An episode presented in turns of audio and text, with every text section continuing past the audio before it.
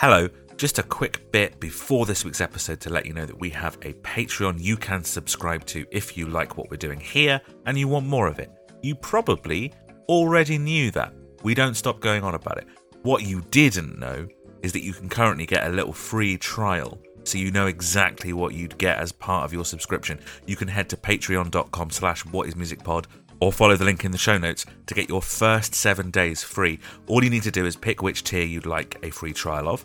The biggest mates tier is the one that has all the extras in it, and then for seven days you are free to listen to any episode we've released in the last six months. You can cancel any time or just leave the subscription rolling if you like what you find. It's charged monthly, and during any month, as part of that biggest mates tier, you'll get ad free episodes of this show every Monday, you'll get a brand new episode of our new Manic Street Preacher show every month, two episodes every month of the Ultimate Playlist, our themed playlist show, where we talk about all kinds of different music, different artists, different genres, different eras, and one or two bonus episodes every month, depending on the length of the month. That's two episodes every week. There's also other tiers to trial. One that is just the Manic Show and ad free What is Music episodes, and another that is just ad free What is Music episodes. But hey, if the first seven days are free, why not try a bit of everything? Plus, all tiers include access to the exclusive subscriber only Discord where we discuss the shows, the bands we've covered, various music topics, and loads of other stuff, including some games that the friendly community have devised themselves. So head on over to our Patreon page now to claim your free seven day trial. Go to patreon.com slash whatismusicpod or follow the link in our show notes. See you there.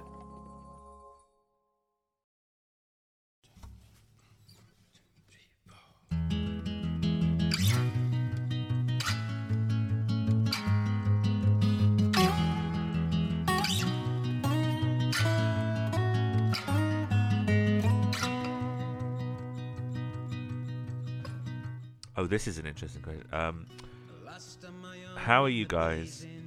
And it's okay. It's no pressure. You don't have to go. You don't have to say. You know, maybe. I'm all right. You know, I've been a bit anxious today, but are you? Go- have Oh. you? How are you guys getting on with the ambient playlist that I made? okay. Um, oh, now, I, I will never at any point be able to say to you, I like that particular track. No, no, no, no, But that's no, but that's true of the chill playlist that Pete made that I still listen to e- most days, and it's like my most listened to thing on Spotify. I could name two songs on it by Sure, name. sure, sure, sure, I just sure, go, oh, I sure, like the one that goes. "Boo, doo, doo, doo, doo, doo, doo, doo, Is that the playlist that was on when I came around yours? Rob's Yeah. Oh, that's Um, from the chill playlist. the chill playlist. So Sounds I like three started four of the listening- things on mine as Do you, well. do you wanna do you wanna laugh? I started listening to it and it made me a bit on edge. What, Yeah, you listen yeah, to the chill playlist No, not the chill one. in your Adam's oh. ambient one. Yeah, So, well, uh, not not all of it is uh, pleasant. Yeah, But it's the not reason all. It's not all. It's it's not chill. It's am, I wouldn't call it chill. It's ambient, but it's not chill. Yeah, the reason yeah, why yeah. is I stuck it on to listen to it. That's the reason why. Going against what it's there for. Well, no, you can kind of, you know, uh, it's designed. I mean, it's a it was a ludicrous. Um, I mean, I say I was on edge. I I was gave skiing. I was also, skiing when also, I did Did you what read is the notes, what is Steve? the? No. what- I read the notes and and I really did you enjoyed the. I really oh, yes, I enjoyed. did. Yeah. I really enjoyed the content of your notes. I despise the formatting. yeah, really annoying. It really wound me up. So uh, if we if we are recording for people to listen to this, Adam sent us a PDF. To go with his playlist of like, here's a Of, like- primer. It's like his primer for the playlist. yeah, it was like some graphic design with the text kind of hidden between some images. And really, like, too Eno. close to the edges of the screen. You needed, Yeah. you needed more of a margin, Adam. It was like the, What the birth of close ambient the music. What? No, so okay, so it had a big white border. Yeah, but it went right to the edge of the coloured bit. Right. Oh, and then just- and then oh, hidden yeah, within yeah, that, yeah. Adam had the like the QR code or something for the playlist. Yeah, the Spotify Yeah, that's good. code. That was good shit. That was a good way of presenting the the Spotify playlist. Lucas loved man. it when he found out. You were like, "Where's the link?" Oh, oh QR yeah. code. Oh, it had it had stories about how you know like Brian Eno being in a car accident and uh, Lying in hospital. What a funny story. that mad gonna guy get- that like released his own ambient album like in the in the 70s by just pressing it onto vinyl and no one knew it existed until last year. And it's just like recordings from his neighborhood. That's cool as fuck. I'm gonna get the QR code of the link to the Buzzsprout page for "Do You Love Us" tattooed on my body. yes. Have you heard my podcast download Here's it the here, and it's just it's on my it's on your wrist. That No, would be good. no, I won't put it somewhere as accessible as on my wrist. His neck. Oh god, it's going to require the removal of clothes. Scanning my neck. Have, have you heard my podcast? Lucas said, unbuttoning his shirt. Why would I need to unbutton my shirt to get out my cock? Okay. That reminds me of my favourite joke from The Office, which is, "Do I have time to go to the bathroom?" I think you got time. It's not the time. It's no, how long does it take you to go to the bathroom? Goes, It's not about the time it takes to go to the bathroom. It's putting my tie back on. the joke there being that he takes off all his clothes to go for a wee. In case you missed it. Um, yeah, that's good. Hello and welcome to Do You Love Us, a critical analysis of the history, cultural impact, and music of Manic Street Preachers. We are going through the discography of Manic Street Preachers, album by album, track by track, asking questions like Does context matter when listening to music? Does knowing the history of a musical artist affect the way in which you listen to their output? And more importantly, we're asking the question Do you love us? Us being the band, Manic Street Preachers, and not us, the hosts of Do You Love Us, which is the podcast that you're now uh, listening uh, to. And I'm uh, your co host, um, Adam Scott Glasspool, and I'm joined by other co hosts, such as Steve Murphy Hello. and, and Lucas Way. Hi. Hi. uh, we almost never do the, the, the introduction bit where we say that like I'm a huge fan of the Manic Street Preachers. Steve, you started as a middling fan, and Lucas, you started knowing nothing. That's pretty much what you need to know about us. You also need to know that I'm very uh, super analytical of music, and Steve is sort of in. Uh, Lu- Lucas isn't, and then Steve's sort of in the middle. Yeah. And if, Who's if listening to this if- episode for the first well, time? If this is the first know. Episode, if this is the first one, rewind the film. So that's a little joke for it's you. not a film, though, is it? It's a podcast. No, it's, it's, it's sort of work. It sort of works. And it sort the, of re- works. the reason that that makes sense uh, is because we're covering the Manic Preachers' 11th album, Rewind the Film. Guys, we're album number 11. Is it really? Yeah, I described of- fu- Futurology to someone the other day as their ninth. What am I doing? that's mental. That's because that's the 12th.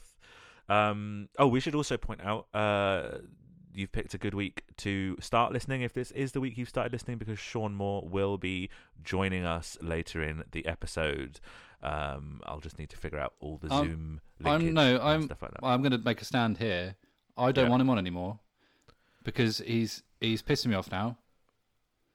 Sean Hmm. Moore, drummer of Manic Street Preachers, because every time we try and get him on, he just he just kind of fobs us off. Right, this is the last. This is his last I, chance. I would have agreed with you, but but this album has has reinvigorated my Sean Moore hype. So okay, Yeah. I'll allow him. Okay, I, I, you're sh- you're schmipe. I feel a little bit um uh reticent just because of the revelations of the last episode where we found out he'd cloned himself. I'm Well, not sure good point. which Sean Moore will get. No, but there's a more of a chance that he will turn up, right? There is more of a chance. Yeah, is- he's, he's technically four times more likely to Sean up.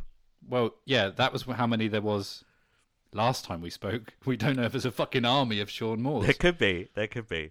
Maybe that's Would you one of the rather be attacked by a horse-sized Sean Moore or, or, uh, Sean Moore's was- horse?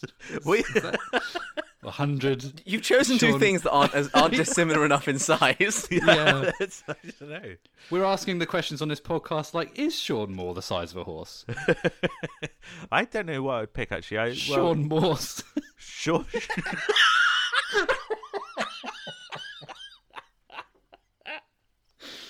Fucking hell, it's one of those Good. episodes. Yeah. Sean Morse. Good. Inspector Sean, Sean Morse. Morse.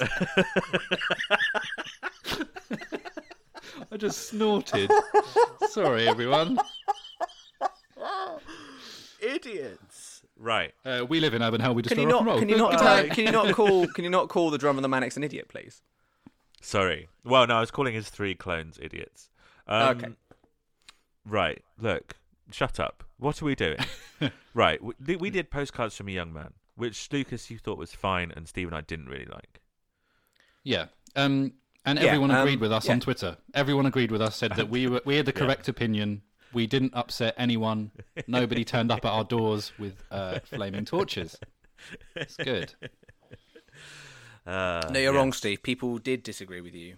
Oh yeah. One, the one that everyone agreed with was me rating Journal for Plague Lovers. That's when everyone was universally in agreement with a, a right. host at least. It was That's, me. that's it. The host yeah, in yeah. question That's was me, time. and the score in question was two out of ten. Yeah. We need to remember that anything that makes you look great is correct. Yes. Lucas, mate, what's been going on in the world of Manic Street Preachers circa 2010 2011? I left uni. Okay, and that was a very important moment for Manic Street Preachers. It was. It was.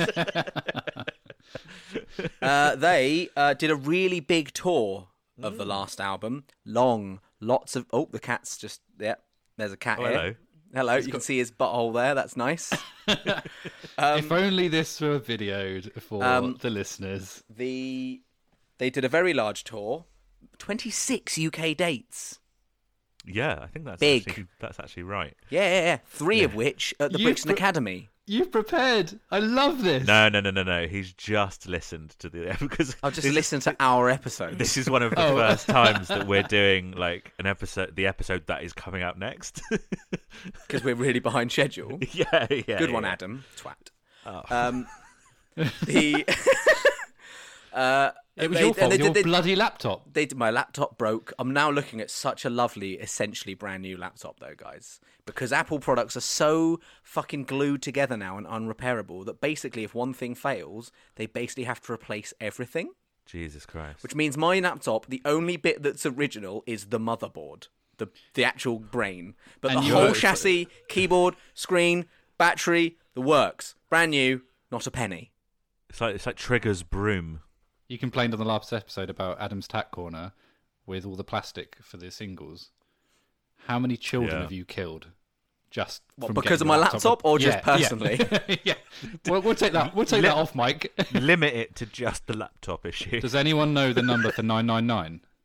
Yeah, it's 0118 999 88199 9119 725 3. If that's the actual thing from the IT crowd, It is. oh my god! Uh, anyway, they did a very long tour, and then they toured, and the album was generally quite well received, apart from by Adam Scott Glasspool. Uh, they then they did some. They probably did a bit of a festival at some point. Maybe they did like a headline like the other stage, or did something small. I don't know. They did like the John Peel stage. I don't know. And now they recorded two albums, and that's this is one of them. yeah, that's more or less. There is there is one thing that you've forgotten in the midst of all of that, which they did release a singles collection called National Treasures, and they played that huge gig at the O2 where they played all of their singles in one night. Okay, So how many? thirty-eight songs. songs. How long? Uh, I think it was like a three-hour gig, but it was like in two halves. Oh, so half a Bruce Springsteen gig. Yeah, exactly. Yeah, exactly. cool. Um, that was in December 2011, and then they didn't play in the UK for a couple of years. They said they weren't going to play in the UK. They made good on that promise. They did play in Europe and Japan and Korea, but sort of sporadically. This is one of my favourite things. In the summer of 2013, they do a tour of Australia and New Zealand just because they want to go and see the rugby. I remember you telling me this. I read about this, and that and that's and that's why they done this album mellow, because they said they'd had a, like a rock and roll time with drinking and rugby and rock and roll, and they were like, let's chill things out, guys. Well, they had actually already recorded this album. Uh, they'd already well- recorded both albums by the time they went on tour, but that, that's the reason that they didn't play any of the new songs. It's because this is like a very chill album, and that wasn't a very chill tour.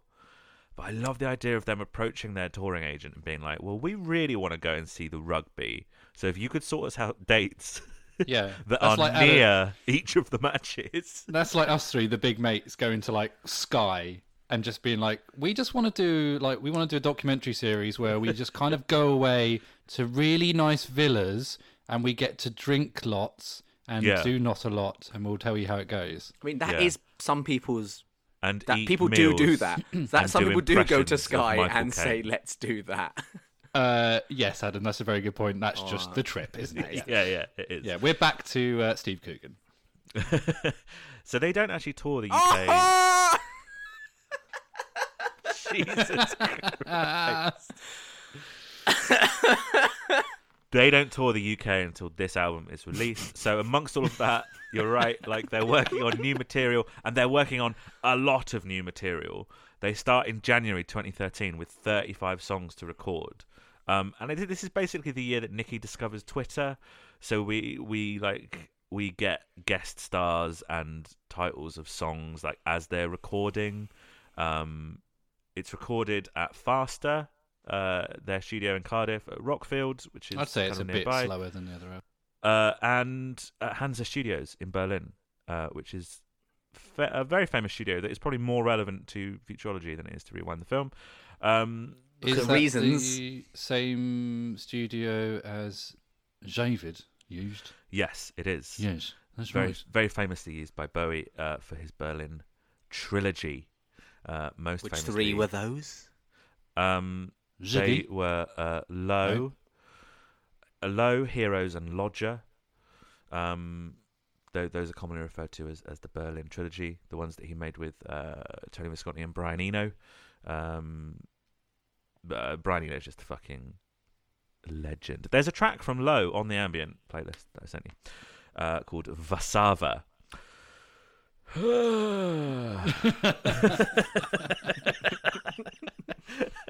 so yeah, this so is some of the longest it's been since we've recorded. This is like some of the biggest gap we've had between sessions. Yeah, Is it really? Yeah, yeah. Yeah, you can really Is this- feel you can really feel the creak. You're welcome, listeners. So the albums were recorded simultaneously in the same sessions. One big sprawling session that they, I think they made the decision to split into two albums quite early, which is why their stat they sound so different. But I also think that they made that decision off the back of like the Know Your Enemy issue, where so you they haven't could actually have split really, that into two. I don't know why Um, they didn't do a double. I mean, eh, same thing. yeah, you haven't actually really said for people that actually don't know anything about Manics it's about futurology and that they've recorded two albums. You haven't really sort of. He's the middle of saying it, though, isn't he? Yeah, sort sort of what I sort of what I just said. When I said that they recorded two albums simultaneously in the same Yeah. sessions, and Yeah. it was one big sessions, and then they decided to Do you- split it into all right, two. I'll stop. I'll stop you there. Do you know Well, what yeah. I didn't do? Listen, Yeah. um, so yeah, so what we end up with is rewind the film, and then ten months later they release Futurology. Um, I think we even knew that the second one was called Futurology and it was going to come out in about June 2014 before Rewind the film was even out. So it was always planned as two halves of uh, this whole recording session. Um, now, because of our weird scheduling this episode, you guys have actually heard Futurology, so that puts us in the interesting position that we're not really is that we're never really in, which is we can kind of talk about Futurology a little bit. Um, two very different albums. I've given it um, two spins. That's fine. I mean, that's enough to sort of know that you know two very different albums. Yeah. Uh, hold on. Hold on. Uh, uh, yeah. I haven't given it any spins. have you not? No, because um, I don't listen to CDs or vinyls. Ah, Okay. So Yep. you've given it a few streams. I've given it. Given a it few, a I've given it a few bits.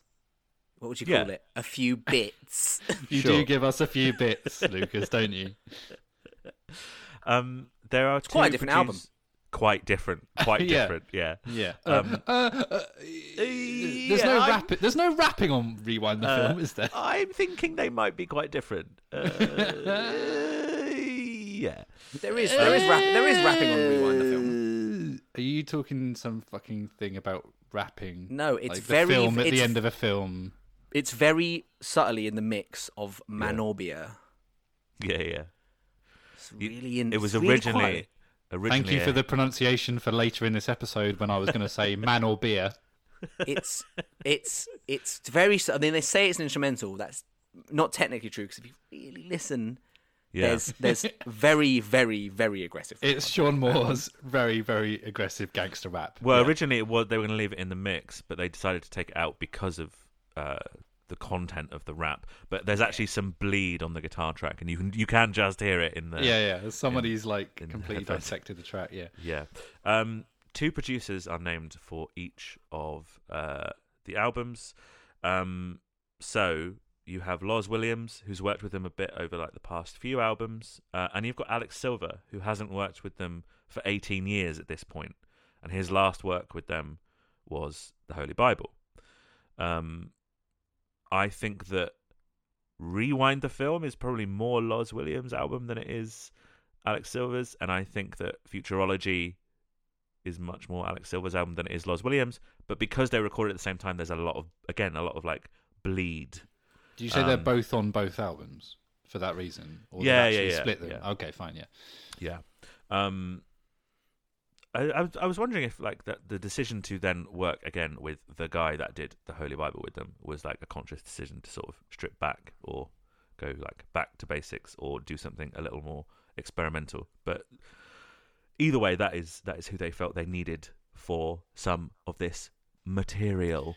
So they they went into the studio with the goal of recording two different albums, or they went in just did a load of stuff Yeah, I think they did a load and then of split stuff. it. I think they did a load of stuff, and I think that Futurology is probably the album that they intended to go in and make.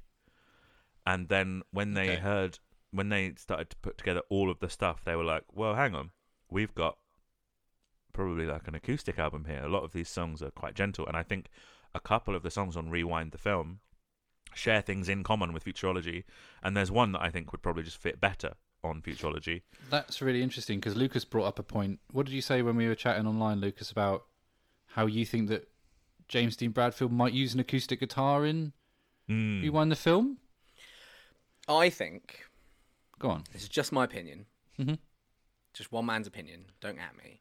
But I think whereas normally Yeah. James Dean Bradfield would play uh, famously an electric guitar, Yes, Yeah. that's which true. is Yeah. a guitar with Yeah. electric pickups. Mm-hmm. Looks very similar to the one sitting behind me here.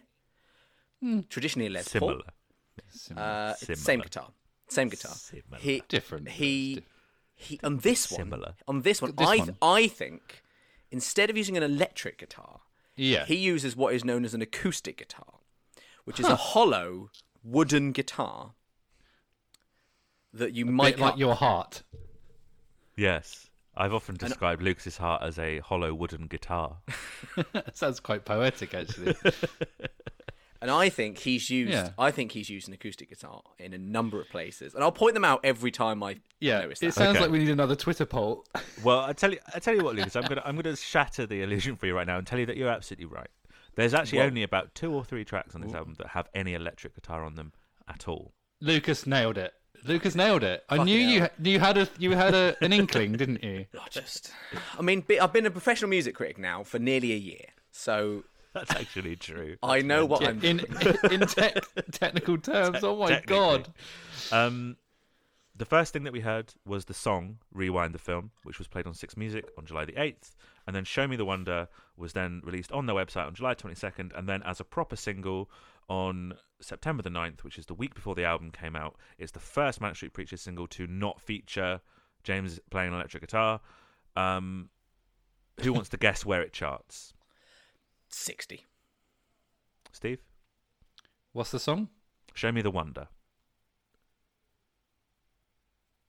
Seventeen. I know. Yeah. No, carry on. Okay. 77. What did I say? Oh, You oh said my- 60, Lucas. Oh, oh yeah. No, I said Lu- 67 or I swear I had a 7. No, Steve said 17. Yeah, yeah, yeah. yeah, yeah, Lucas, yeah, well yeah. done. That's the second time you kind of smashed that guessing. I'm rubbish at this, aren't I? Any kind of what's the number of something, and I get it wildly wrong. Remember when we had to like discuss which album this B side was from? Which famously is to do up- with numbers. That's Famously, definitely in to the do with numbers. That's You could have told me- B-sides episode as well. Yeah, you could have told me like, show me the wonders of Rewind the Film, Steve. Which album is it off of? I don't know, Holy Bible. That's how off the mark I am. I haven't this got my is finger where, on the pulse. This is where the Manics start start to lose me as a fan. But the- the last album you gave a 2 out of 10. Yes. So surely they started losing you already. Well, I had liked postcards when it came out, and it was you know you know when you are a huge fan of a band, and they bring out something And you're And- blind to it. you secretly know it's shit. But you're like, yeah, yeah, yeah, man. yeah, you're like, oh yeah, no, they're just trying Yeah, something, you know. Yeah, Yeah, yeah, yeah, yeah, yeah, yeah, yeah. So I was heavily into No, denial. I don't know that. Every band I like has never released anything bad ever. You definitely don't have that relationship with uh, a very specific band that we'll never talk about ever again. So I, I had come to terms with Postcards being a, a bad album, in my opinion. Um, and then I kind of wasn't that fussed about the singles. Rewind the film and Show Me the Wonder. I was like, eh, okay. I don't get this album on the day it comes out. Um, I thought the singles sounded a bit like by the numbers. Is this Um, because so you'd realise that the la- you didn't like the last album a lot, so therefore that do you think that completely kind of tarnished your going into this album of like, Yeah, well, I'm not going to enjoy this because they've just done something. Maybe bad. I was I was ready to like them like again, but you know I I think that those singles were by the numbers when I heard them uh, in 2013. You know when when they came out, they didn't didn't uh, appeal to me. Hmm. Um, and then so the album comes out. Rewind the film on 16th of September 2013. It's 12 tracks and 47 minutes. It's produced by the Manics themselves, Alex Silver and Loz Williams. Um, the artwork is of the se- the Severn Bridge, like a blurred image of what you would see if you're driving yeah, over the Severn it's Bridge. rubbish. It's rubbish. It's bad. The artwork, is rubbish. I've written that down. The album artwork, and then capitals is rubbish. it's it's really not great. um, there's a there's a quote uh, as there always is uh, on the inside which says real generosity towards the future lies in giving all to the present, and that's Albert Camus. That's how Well, it's that's- pronounced.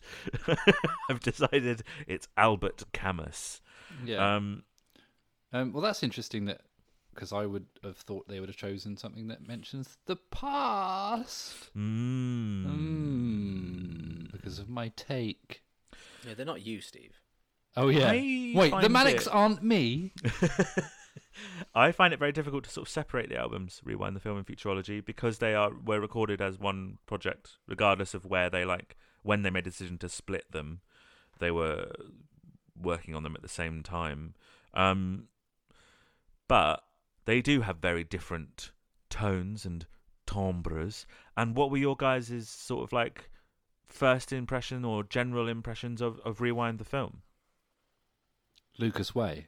Why me? Just because you want to copy me, you go first. No, because uh, usually I'll start speaking and then. Uh... No, hold on. Yeah, Usually you'll sorry. start. No, Sorry. wait, wait. Sorry. Sorry. Sorry. Sorry. Usually, I'll start to speak just as you start speaking. I'll interrupt you. Is what I was trying to say. Just you go first. So I'm mate. therefore giving parlay. That's not the right word. Sure. No, that's, To the right honourable gentleman, Lucas Way. Do you know what this album is? It's a rainy Sunday. I mean, Elaborate. absolutely. It's a rainy Sunday. It's raining outside. You've got no plans. It's cold. It's mid-November. You you oh you do you do a puzzle. You do a little Oh. puzzle, Oh, or like God. decide to get out some Lego or something. Oh my Or god, like- this is or- or hitting like- the nail on the head. or like play a little boardy or something, and you just like it's raining outside, and then you have like some like you know some reheated like spaghetti bolognese from the you night play before, play Pokemon Blue on the Game Boy. if you want. Sure. It's a I'm rainy, in the 90s It's a in my rainy head. Sunday. is what this album is. I'm always in It the nineties in my head. To be fair, It's it's a very uh, relaxed album, I would say. yeah. That, oh, right, yeah, yeah. So uh, we live in urban hell and we destroy rock. no, I'm just a bit like, yeah, that is that is that's really summed it up quite nicely. But like, I will say that like they've fucking done it again, haven't they? They've done something different again. Mm. Yeah, yeah, yeah. Like, yeah. I don't know why I'm surprised at this point that I'll listen to a Manics album and it's like it's not the same as the last one, and it's not even that it's the same as not the same as the last one. It's not the same as the other 22 or however many I've forgotten about. um, but it, but it, you know, it's re- it's reflective. It's it's quite soft. It's very sad. but oh yeah, it's a re- it's a really sad album. It's a very nostalgic it's- album as well. I would well. say, oh yes, it is. It even says the word nostalgia. I mean, at, at- at this point of their career, that's kind of, you know, between um, doing sort of Send Away the Tigers, followed by Journal for Plague Lovers, uh, which was definitely an album that was looking back, followed by Postcards from Young Man, followed by this. Then nostalgia is sort of their trade at the moment, like at this Yeah. this stage they're- of their career. They're sad dads. Yeah, yeah, yeah, yeah. yeah, Yeah, they they're, are. they're three sad sad, they're three mad sad dads. yeah, Um, it's it's very it's a bit weird at some point. Sometimes it sort of surprised me, but I can't emphasize enough the album artwork is rubbish. it's rubbish, Adam. I I think that the, the sort of the sadness that it has has a lot in common with um, "This Is My Truth, Tell Me Yours." That That's because sort both of, album covers are blue. This is my truth's a lot better though, isn't it? I do think that "This Is My Truth" is is is better, um, if only because it's sort of a more varied album. It's sort of um, it has its ups and downs, and I think "Rewind the Film" is very steady. It's It one has- note, it but then every, occasionally It's, It's one like- note. There's a little, not Yeah. fully. but- it's like what? Every now and Tell you what though, it's it's a nice note. yeah. Oh, Like it's a good, Yeah. it's a very pleasant note. it's a minor note. Mm, it 'cause is. It's sad. And I think you're right, I think it is- Sad. It is is that a a little Welsh sound. minor little connection you did there? It's a minor note. Nice, nice. No, uh, but let's go for it. Yeah. I like what they're doing where like because the lyrics are evoking sort of nostalgia, they are then using like old styles of music. Do you know what I mean? That like a, a lot a lot of the music Mm. also sounds like it's being taken from another Yeah. time. Doesn't sound So- like necessarily it was recorded in 2013. Shall I give you my my take before I listen to? Yeah, of course. Yeah, of course. Yeah, 2013 is our, our our first, no, our second Glastonbury. Like 2013 is Like, so there's- recent. I mean, it's not. Yeah. It's seven years ago, but it's so recent. Like, I know what I was up to in 2013. Yeah. Um, yeah. So that's why I'm surprised, Adam, that you. I thought you'd stopped listening to them, but I guess you never did. Right. So can I sort of say my prediction before I listen to Futurology?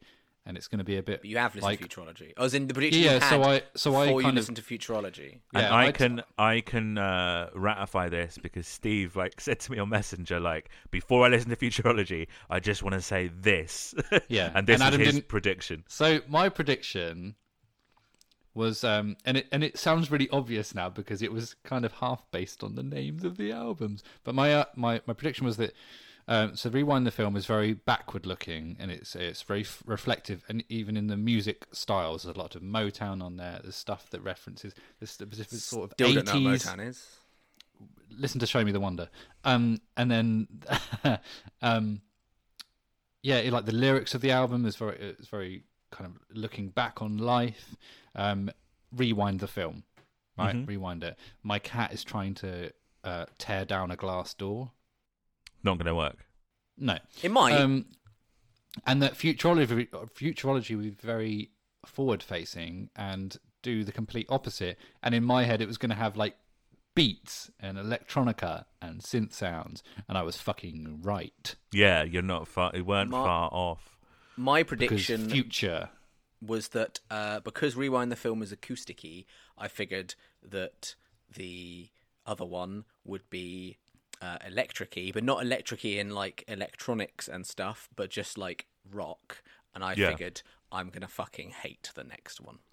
Right, right, I'm right. going to nothing it to death. Now we know it's not just that. I haven't listened to it enough to have any actual opinions, but at least Yeah, I know it's fair. not just the other half of this, which could just be rock album, acoustic album.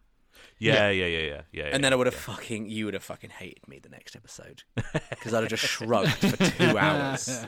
Well, you know, the, the the Manics are often more interesting than uh, people give them credit for, and I would say that these two albums, if you're taking them together, and we're going to stop talking about futurology for the rest of the episode now, but I think Yep. that these two albums show like quite like a a- a late period sort of renaissance sort of vibe where they are like they've done the postcards you know that was like their victory lap for like that's the kind of music that they've made for years and years and years and this seemed like slightly more experimental, uh, a little bit more artistically minded, um, and with you know I think both albums have an actual thrust behind them. You know, like a direction. Yeah. exactly where, where I think Postcards was just a collection of songs. I think that this is putting forward uh, an an idea, and, and in fact, when when we were just doing general thoughts, Steve, what you mostly talked about was the themes of the album, and Yeah. and I think that that is sort of as important as the sound of the album on on on on this one.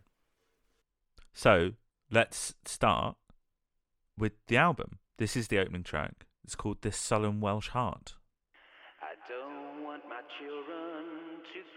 Like me. It's too soul destroying, it's a mocking disease. A wasting disease. I don't want my children to grow up like me. It's too soul destroying, it's a mocking disease a wasting disease. Some days I wake up with love still alive. I wanna go to sleep, but I cannot close my eyes. I cannot close my eyes. I can't fight this war anymore. Time to surrender, time to move on. Firing squads, kiss goodbye to what you want. Go with the flow, go home. You can't keep on struggling when you're alone. When you're alone. This sullen Welsh heart, it won't leave, it won't give up. The hating half of me has won the battle easily.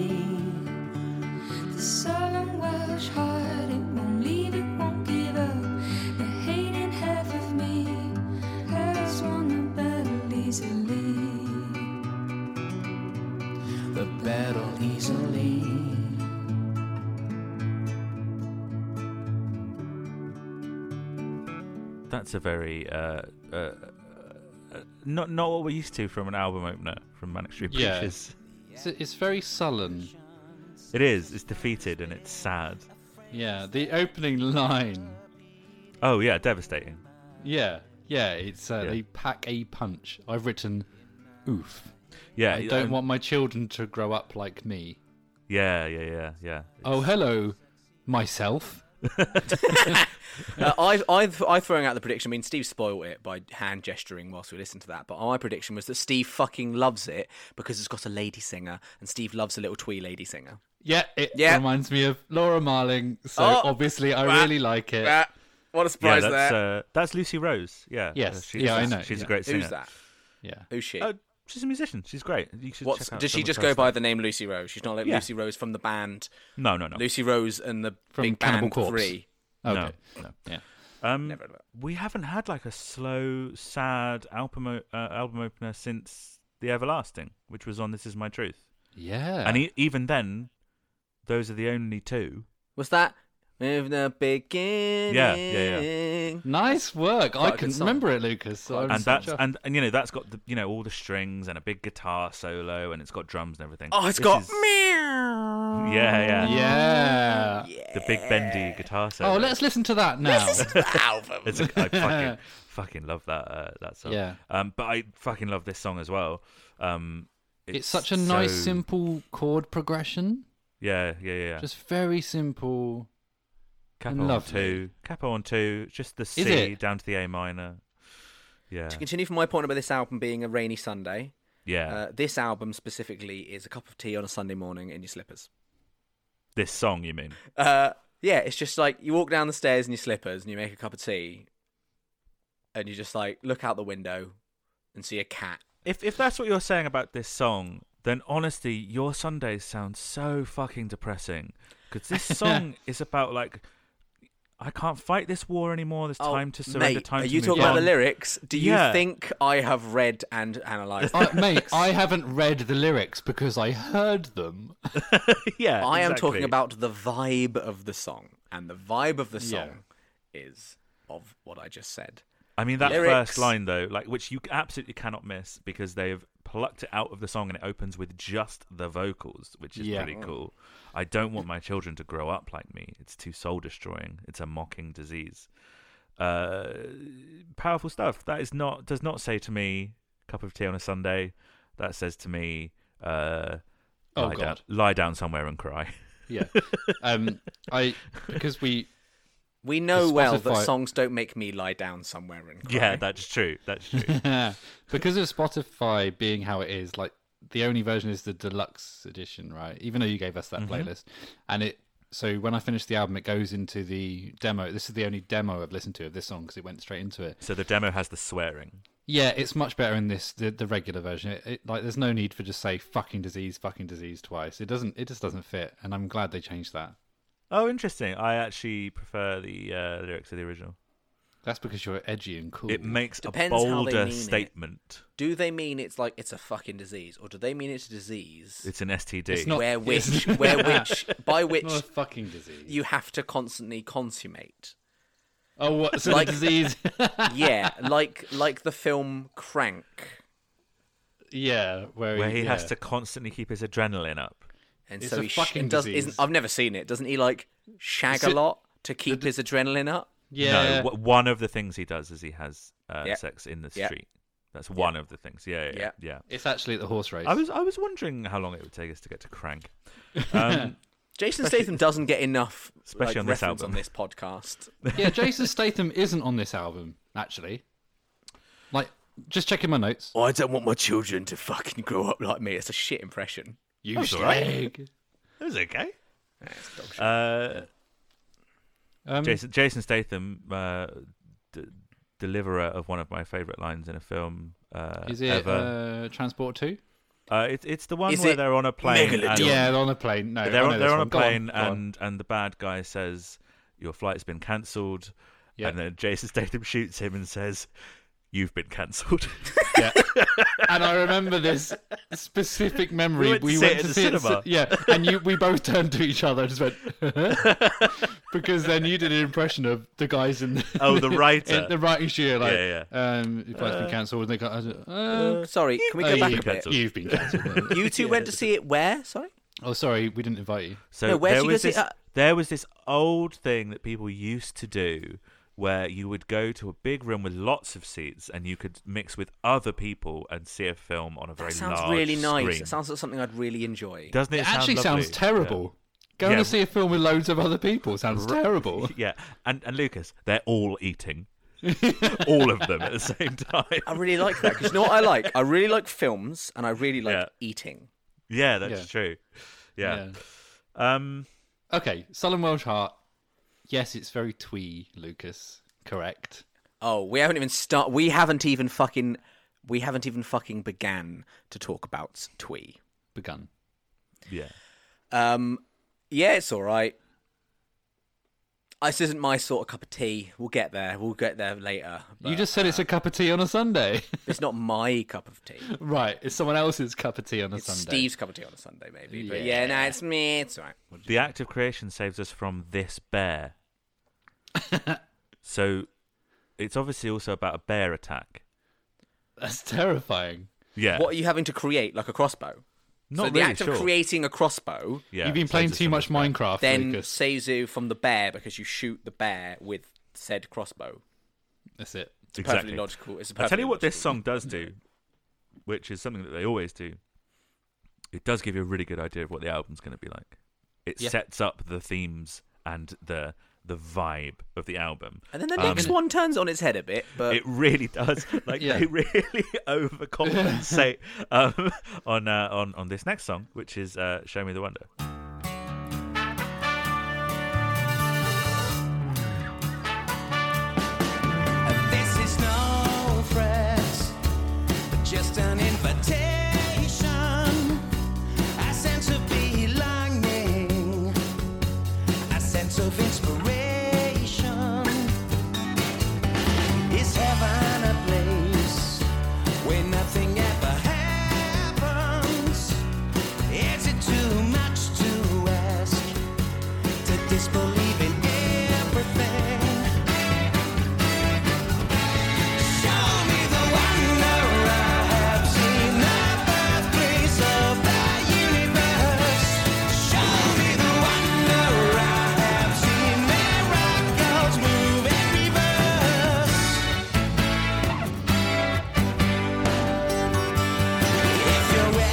What an absolute hot badger!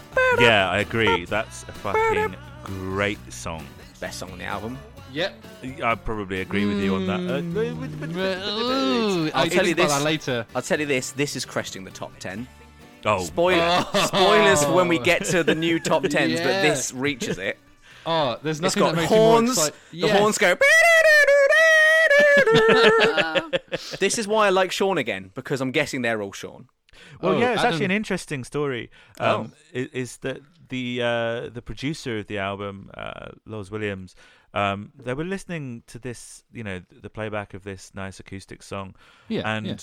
he was um he was saying, "Do you know what? I think this needs more trumpet." And Oh. Sean thought that that meant him, Uh, right? So he then wrote uh, trumpet parts for Hmm. uh, for the song. y- yeah, yeah. Yeah. That's how it happened. Um, I mean, uh, Lucas, you know, you, you you've asked what is Motown. That is Motown. I s- Yeah. Well, look, well, look, I, think we just- need to, I think we need to accept I'm never going. The thing you played in the last Okay. episode isn't Yeah. doesn't sound like this. It does. Right, So It I don't yeah. know what Yeah. you're talking about. right. This is just should just be called Motown, the song. Yeah, yeah, yeah, yeah. Like, yeah. do you think like in an alternative Manics timeline, which there is many, Robson and Jerome covered this? like, like that's exact. Like, yeah, a really Yeah? nice sort of um, string-laden boyzone cover or Yeah. something. Yeah. Show me the wonder. Yeah, Yeah. I could see that definitely. yeah, Um, it, it actually Oh. mostly sort of cribs from Northern Soul, which was a bit of like a British offshoot of Motown. Lucas, br- really briefly, Motown is very specifically a record label, uh, an American record label from the 1950s that had people like the Supremes and the Four Tops and stuff like that. Um, but it helped to popularize what we now know as pop music. The verse, chorus, verse, chorus sort of structures. So you've said Um, this many times: verse, chorus, verse, chorus, breakdown, chorus, chorus. Yeah, everyone's right. talking about right, pop cool, music. cool. Nirvana songs are structured like that, Yeah. so it's not. It doesn't really help me Why? Unless you're saying Nirvana is also Motown. I don't see how the structure really no, I, helps I'm not, describe I'm not this saying, type of music. I'm not saying that it's, it's exactly like Motown. I mean, this song is exactly like Motown. But when yeah, I've this is the it one that, like- to be fair, I get Lucas's point, and this is the song that made me go, "Oh yeah, okay." I just But don't when see you how listen- describing the structure of a song really helps me know. it's not genre. just it's not just the structure. You you seem to be incapable of of sort of uh like songs can be similar without sounding exactly the same. Don't know what you're talking about. Okay, great.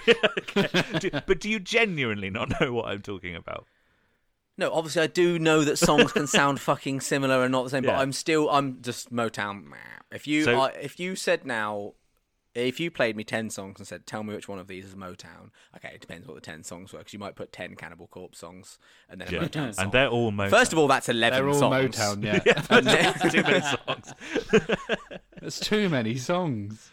Uh, the most the most Motown esque Manic songs are this and Everything Must Go, I would say. And in in general, the album Everything Must Go has like quite a big Motown I think we need to accept that I'm not gonna. Uh, I'm not gonna. There's no electric guitar on this song, but it still feels very sort of like sweeping and epic. They still manage to have that sort of very Manics esque sort of widescreen sound. It's all the horns that take over, like a It lead. really It's almost like a lead instrument. It's the lead Yeah, yeah. instrument. It's the best bit. Yeah. It's- Without the horns, this song doesn't fuck. With the horns, it fucks my mouth. what am I doing now? I, I don't know. I mean, you Giving know, the J- horns? James's vocals on this are great. Like this vocal melody is incredible. What I like though is the vocal melodies, and then the the horn melodies like play along with his vocal melodies. Not It's harmonising, exactly. They yeah. they don't they sort of harmonize or they do a little something yeah. delightful when he does the when Yeah. he says the line running through the veins Yeah, yeah, and yeah. the horns go along with it. Chef's kiss. and and and and and the the verse where they're used as a a little melodic rhythm instrument when they're in the background going.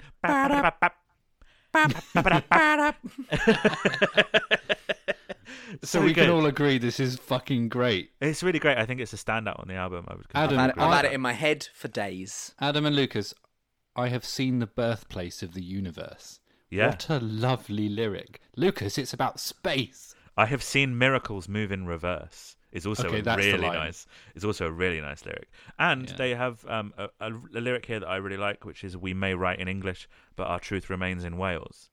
That's really nice. Really nice lyric. That Didn't um, Neil have this as one of his top ten Welsh songs? Do you know? I, I actually cannot remember, and I'm really re- sorry. I remember Neil. talking about the next point I'm about to make is that I met like so I watched ages ago I think before we started recording this podcast um a interview with them on like BBC Breakfast Yeah, uh, I think it might have been the same um interview where they are they said oh we've recorded a, a few albums and some Oh, of the them very Lifeblood. good Yeah, and they yeah. went like what's your what- what's the worst album you've made then he was like oh some people didn't like Lifeblood They're Um, wrong. they're, They're wrong. wrong. Yeah, Yeah. they're It's wrong. their best Yeah. album. Yeah, this. mm, eh.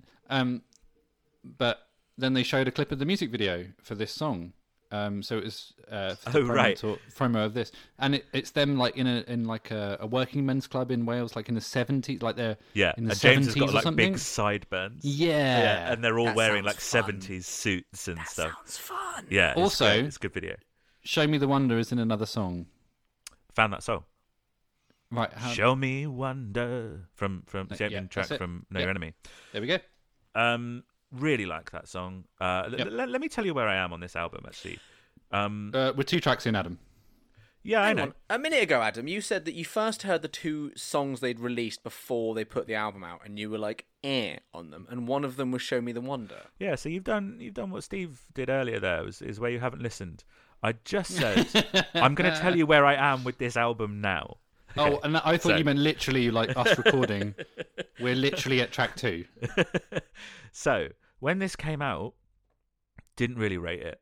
Um, I don't think I got it, and and that's a similar reaction that I had to the album that I think this is most like. This is my truth. When I first heard this is my truth, I was like 16, 15, 16, didn't get it. Now that I'm now doing this run through with you guys, and I'm 31, nearly 32, this is my truth is my absolute jam because it's a much more mature album. And now rewind the film is my absolute jam. This album, like I assumed I was going to sort of absolutely nothing again because like I did when it came out, but actually I think that this has I've sort of aged up to it. You know, Mhm. I'm now Yeah. closer to the age that the Manics were when they recorded it than I was when I first heard it. When I first heard it, I was 24, and so now, you know, seven years later, I'm kind of in a place to better receive this album. Show Me the Wonder is just a hot badger. There's no sort Yeah. of two ways about it. What a great, like, catchy song. I'm always, always singing it. Like, just going around the house, like, um, yeah, like you said, Lucas, it's been in my head for a while now. Yeah, yeah.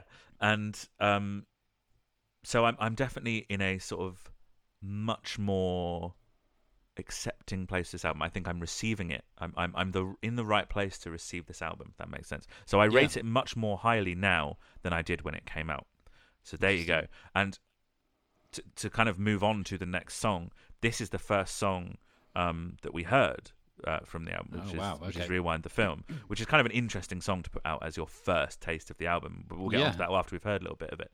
But I was not when I was 24. I was not in a good uh, sort of not in the right place to sort of receive this song the way I now receive it. Was Let's that when you were going little- through? Was that when you were going through your goth stage and you were just listening to nothing but like Marilyn Manson? What was I listening to in Marilyn 2017? That's the thing. Do you know what? Probably like much heavier stuff and much more experimental stuff. I think I had quite. You're big- probably listening to an awful lot of Radiohead at this point. Radiohead, Aphex Twin, Autechre, um, yeah, a lot of electronic, sort of like heavy electronic stuff.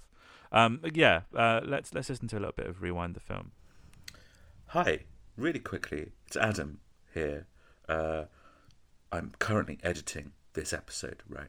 And there's something that we completely forgot to talk about um, in regards to the song "Rewind the Film," and that is is that the song is actually um, big chunks of it are are a heavy sampling of a song uh, called "A Little Girl Lost" by David Axelrod. Um, it's very interesting actually because it's almost a cover. It's only the choruses that are added, and the arrangement is slightly different. But the Manics actually recorded a note for note facsimile of the David Axelrod uh, song. Um, I'm going to play a bit for you now.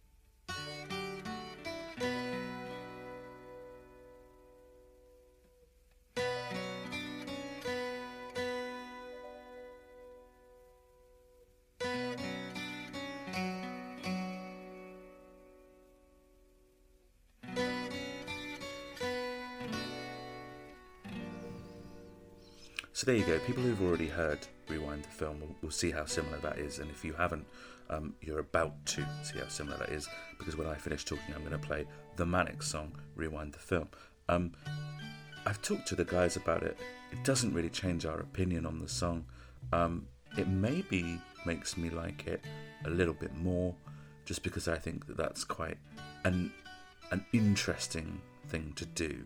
I understand that some people think it's a little bit underhanded, but um, I think it's it's quite interesting to take a sparse instrumental, um, create a different arrangement, and add vocals to it.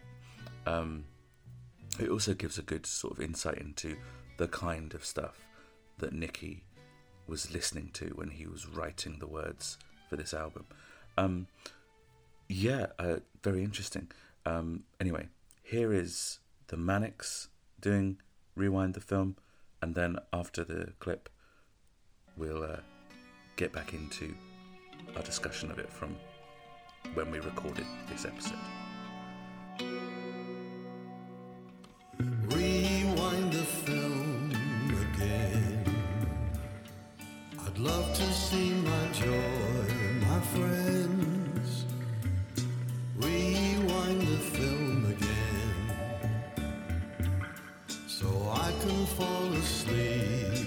Asleep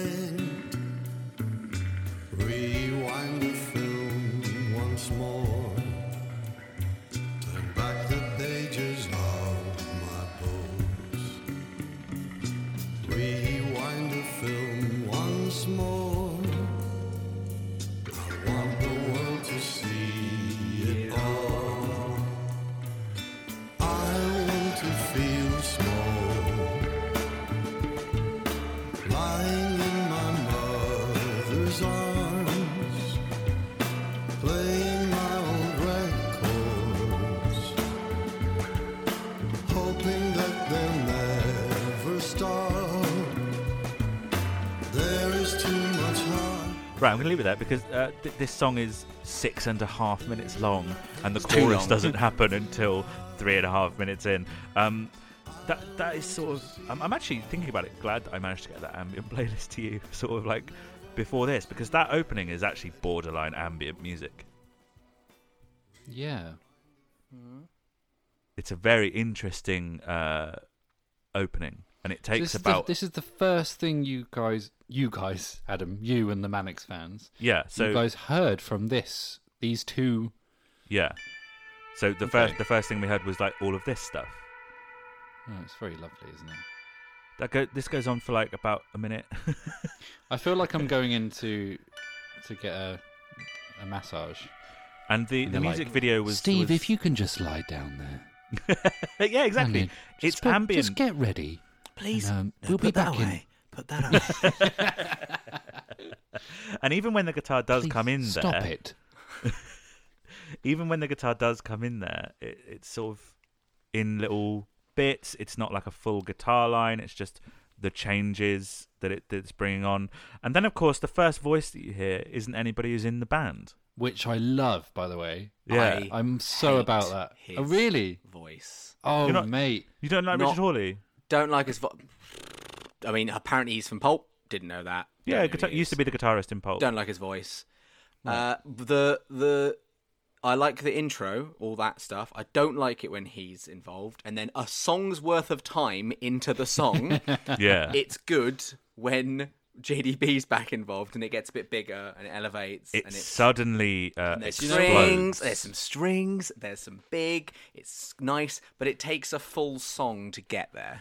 Well, Right, let's start let's with, hear Lucas, let's uh, hear I- that chorus because uh, what I'm going to do is I'm, I'm going to pick from the second chorus when the strings are big. It's a difficult song to sort of convey because there's many different little parts to it. Let's see if I can find it.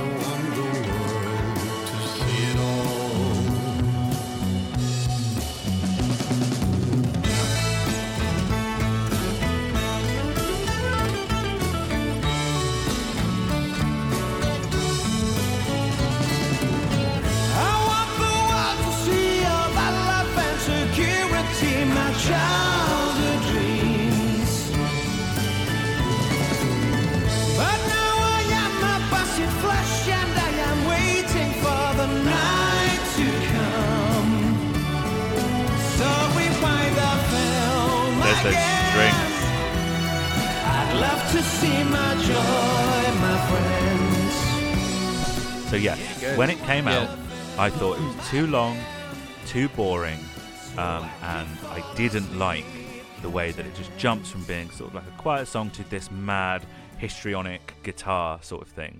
Oh, you now, were wrong. You were now wrong, I you? now I fucking love it. Yeah. This is I'm, another Ad- I'm Adam in 2013 then. exactly. I like the biggie bits on the smally bits in between the biggie bits.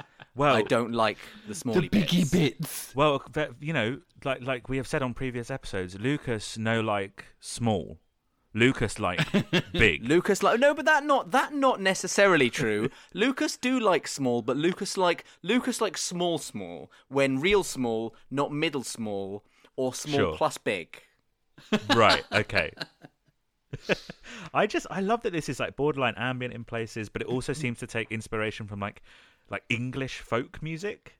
That sort of lead on the twelve string guitar. Is that sounds what I like was? I was wondering what it was. yeah. I didn't know what instrument it was.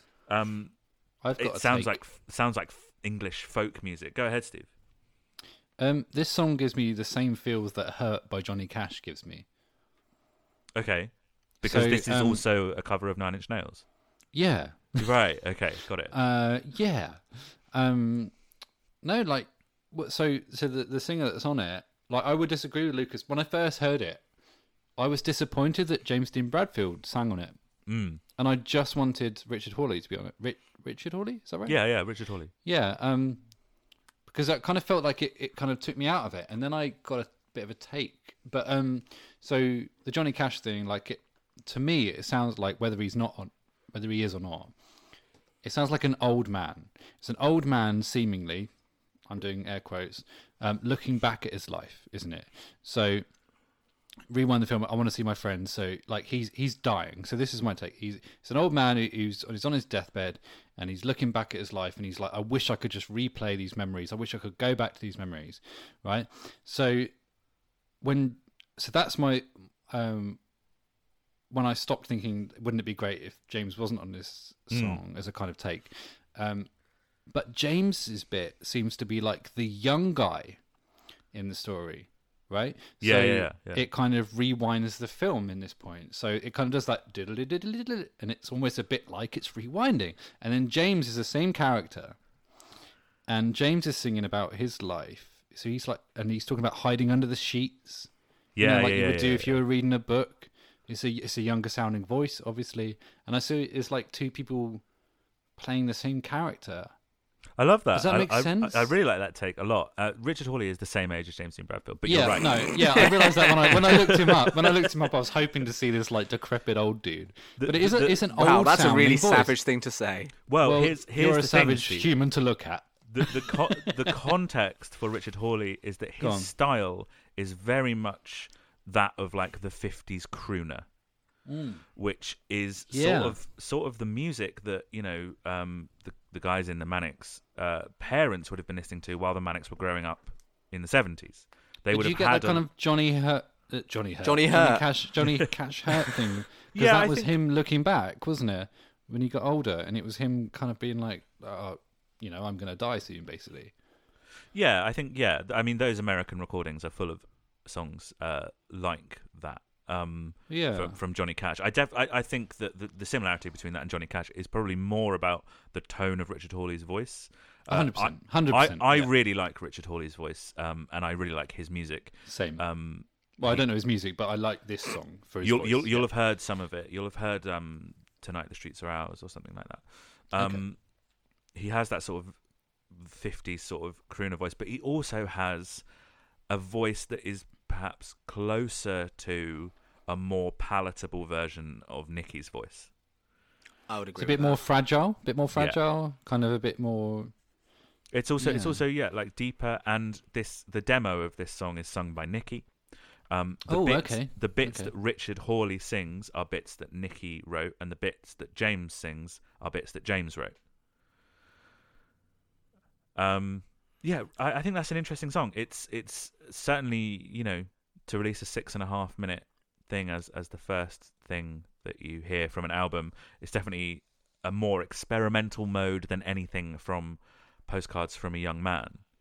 It also kind of gives me kind of, uh, and I, this is very broad, but um, kind of 80s vibes about it in terms of like the synth strings, whatever they are, you know, that like they follow the vocal pattern It sounds like a, a, clavicle. in a very yeah. Echo and the Bunnymen kind of. Yeah. Although then I would say that that was that, that was around in the seventies, which I think yeah, that- fine. which I Okay, think is what yeah. this is sort of this But, album. but that kind of like this, mm, yeah, the style wouldn't be not on the Donnie Darko soundtrack, is what I'm trying to say. yeah, it's Funny It wouldn't be not sound- We'll get to soundtracks in a minute, actually. Brilliant. I I have a similar take of a similar time period as well. But I and found this song actually, I bet the same person had the posters for Donnie Darko and the film I'm going to reference up in their room at the same time, and I bet Adam's that person. I I don't like Donnie Darko. okay, I bet Steve's that person. Um, I bet a general 17 year old in 2006 is that person. uh, so Lucas, you're not bowled over by like the first three no, songs. on I like album. the I like the the first. There's three songs in the album, mate. You said first two songs. I said first three. Oh. Well, fuck me then. Uh, no, the first one, the first one I meh. The second one fucks, Yeah. and the second one there's a half a good song in it for me, right. Yeah. Yeah. which is the yeah. chorus bits and not the verse bits. The intro before he sings, the nice chill. yeah. and then Yeah. The, and then the big bits, but What no do is- medium bits. What I'll do is I'll put together a little edit No, for please don't. you of just the Biggie ambient bits. bit and then I'd the big be- bits. I'd be Biggie curious to hear. You say Richard Hawley, s- uh, some his pers- his like solo stuff sounds croonery. I'd be curious to hear that, yeah. but okay. don't make me a playlist. In a, No, I'm not gonna make you a preemptively. playlist, Don't make me a crooner playlist. I was going to play you a clip then, but I it can't be. Play me a clip. Yeah. All right. Ow, my ears hurt.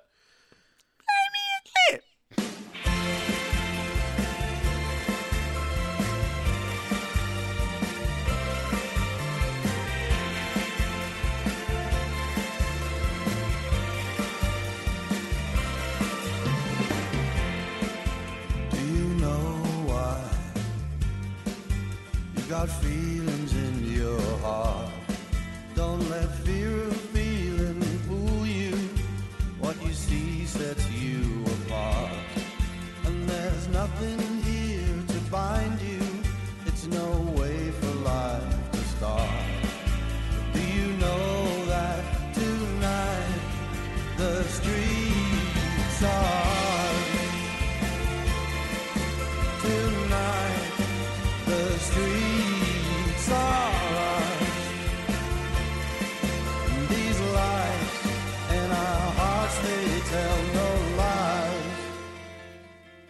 There you go. What I'm, what I'm That trying sounds to say. that sounds ten times lovelier than the song "Rewind the Film." Well, it sounds That a bit sounds- like "Show Me the One." What I was that trying to sounds get at. de- yeah. that sounds delightful, and I'd enjoy listening to that. And What I was send trying to, to, get at when I was singing along, then you told me to stop singing along because we're slightly out of sync over Zoom. Um, is That that I just your want to hear voice- the song and not your fucking voice. yeah, that and your I'm voice is grating and bad. I'm very. It's great and Ing. not bad. Oh, that's Um, really nice of you, Adam. That's really that, nice um, of you to say that. what I was trying to say is that like I have never heard that song before, but I could basically sing along It feels familiar. Yeah. because yeah, it's that kind of structure. There's a Motown. song on this album that has that effect on me. There's a bass line that I. Oh, is it "Killing in the Name of" by Rage Against the Machine? Yeah, yeah, yeah, yeah, yeah, yeah, yeah, yeah. Yeah Track seven. No, it's not. I don't know. spooky. I've sealed myself in, laminated all of my skin, sellotaped my world in bits. I must embrace paralysis. Only in you do we see ourselves.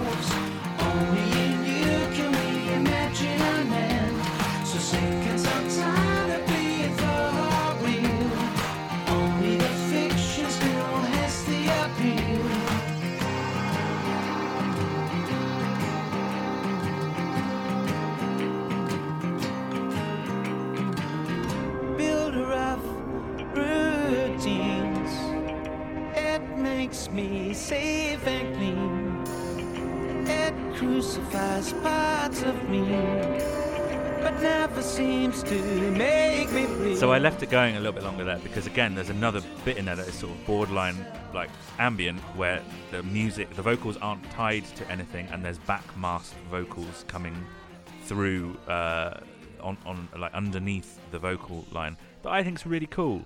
Uh, initially, I find this song a little bit annoying. I ju- so- Ye- some, something about the vocal melody. Do, do, do, do, Uh, do, I think do, the do, do, chorus. do. I'm gonna piss off Manics fans. As you always do. Yeah, boy. Uh, if you like this chorus, you like Travis. Okay. Like it just sounds. It just sounds like a sort of a very light rock English, like Travis dad, like just very middle of the road meh sort of song. So I think that probably comes from the fact that they're taking influence from like the same place. Which is sort of that 60s um, kind of acoustic vibe. This, uh, th- there's a, a number of times that this happens on the album. It's going to be very difficult for us to talk about, but this sounds a bit like the Beatles. Who? Who? Yeah, exactly. Yeah, yeah. It's a nice little like weird cleanser after the last track. Like it's a long. There was a long song. How long was the last song? Like nearly seven minutes long. minutes thirty six. Yeah. It's like two minutes and a bit, right? This one. Yeah, two and a half. It's like yeah, a yeah. nice little weird, little weird. As Adam mentioned, which I don't think we we heard then, it's a bit spooky, but it's like a bit. Yeah, it's like a bit of a cleanser. I don't know. Like, um, I hate it when you've got like two seven-minute long songs together. You're like, oh Jesus, do you know what I mean? On an Well, because that's bit. 14 minutes. That's that's a whole fourteen minutes. But, um, Exactly. I will That's say it's nearly like, like, an of- episode of The Office. Yeah, exactly. It's one of the more forgettable songs in the album for me personally. Uh, yeah, I think that's probably fair. But then I also like the bit um, where it goes into the the, the the the bit where it says how I hate middle age in between acceptance and rage. Um, I like that bit. Yeah. I think that's a very telling uh, line as to where That- the manic yeah, sort of headspace yeah. is. Yeah, that fits Um, it. Yeah. The The song was written while Nicky's wife was in hospital and his dad was in hospital and his daughters had the norovirus. Um, so he was like keeping himself, you know, he has OCD tendencies, so he was keeping himself very clean, wearing gloves and masks everywhere. Builder um, of routines. Yeah. Build, builder of routines sort of refers to the idea that he, he, he likes the idea of trying to invent a bit of stability when everything else is collapsing around you. That sounds very similar to what the fuck is going on in the world right now. Yeah, it does. Yeah, but there's also there's also there's also a little reference there where he says he's so sick and so tired of being for real, um, which Oh, you did know, he? Oh, missed that. Okay, could missed that. could be uh, you know a reference to the Richey for real incident. The next line is only the fiction still has the appeal. The, you know the idea that fiction is maybe more alluring or interesting than the truth. Um, Oh, I like that. What That's cool. seems like a uh, pretty lightweight song with just a little bit of picking apart has some much more interesting stuff sort of lying underneath it. Yeah, then that that bit what you just said there is way more interesting than the last fucking album yeah, yeah, exactly. that I totally missed. So yeah, fair. It's interesting because my stance on this album is is is overall is fairly middle middle with a touch of positive. But so That's far, I- massive for you. though, but be so fair. far I've been very negative. And I'm trying to remember where the that's- um, positivity. I'm trying to remember fair- where the positivity comes from. Fairly typical for you, Lucas, to be honest.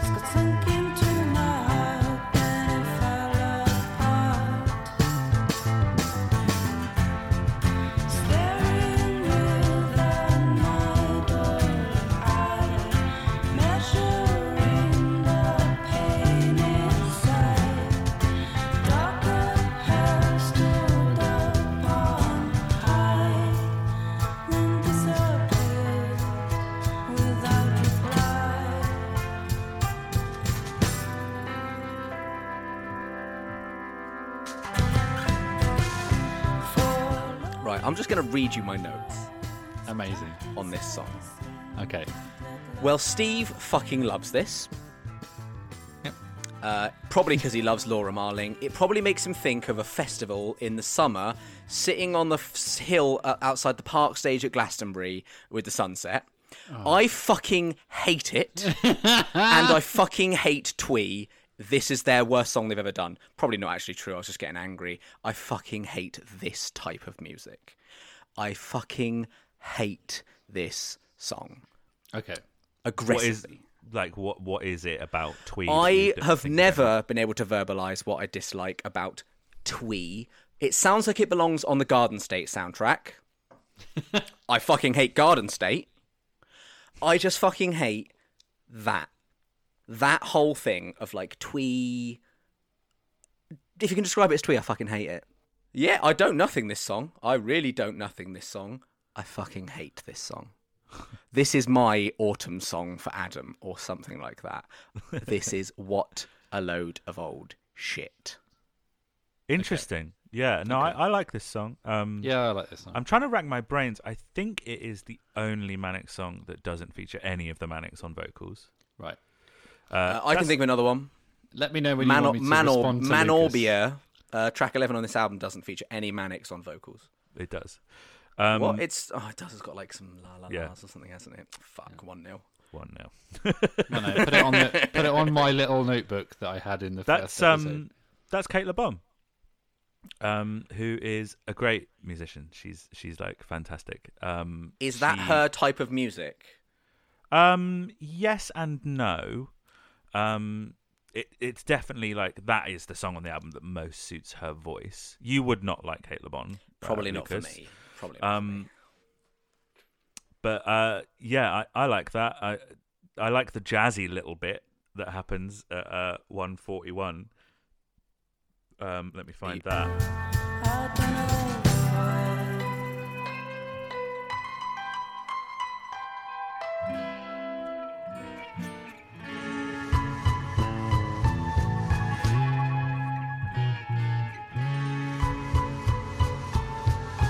Like that sort of like spacey 60s jazz sort of vibe.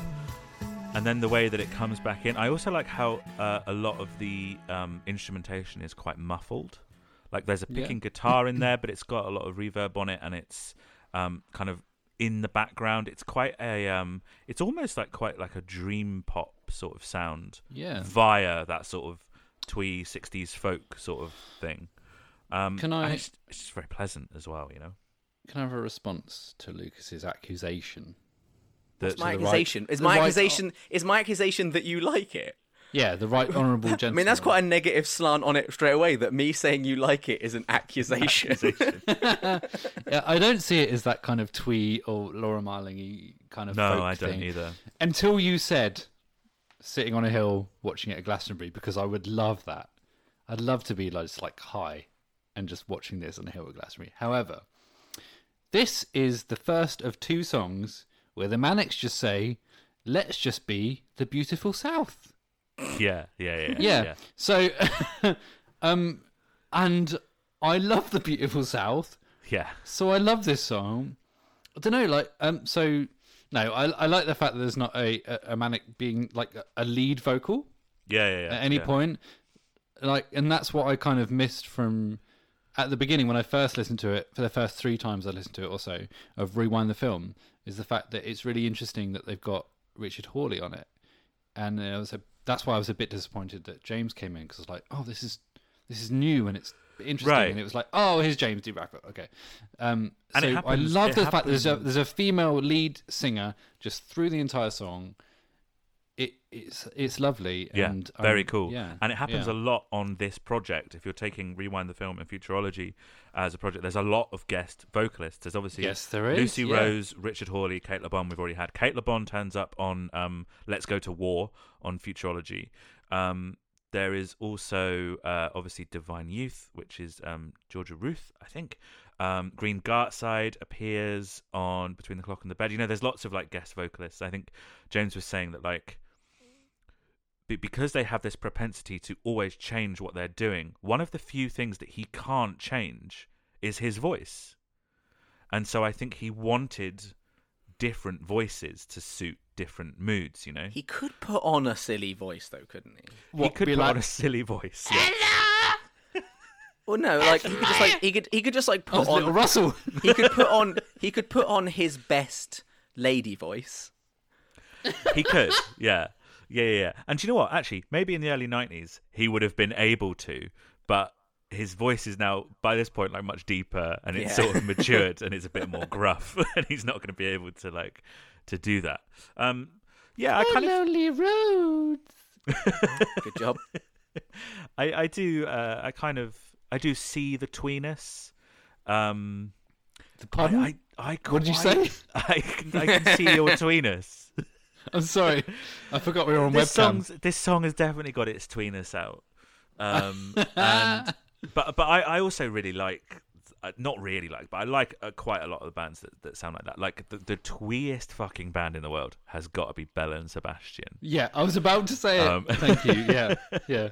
And I'm assuming Lucas, you do not like Belle and Sebastian. Uh, I'm not that familiar with them, but I'm pretty Oh, I'll make sure you a playlist. I'll make you a playlist. like them. I'll make you a Probably playlist. don't. I'm going to make you a big, big Belle and Probably Sebastian. Uh, As playlist. we've just said, I've seen Belle and Sebastian high on a hill at Glastonbury. There we go. Uh, yeah, yeah, yeah, yeah. That's exactly the the vibe.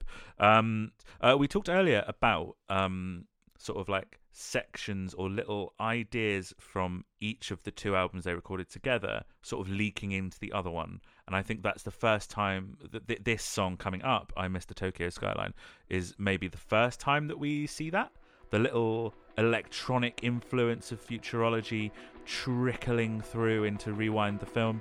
Um, let's have a little listen.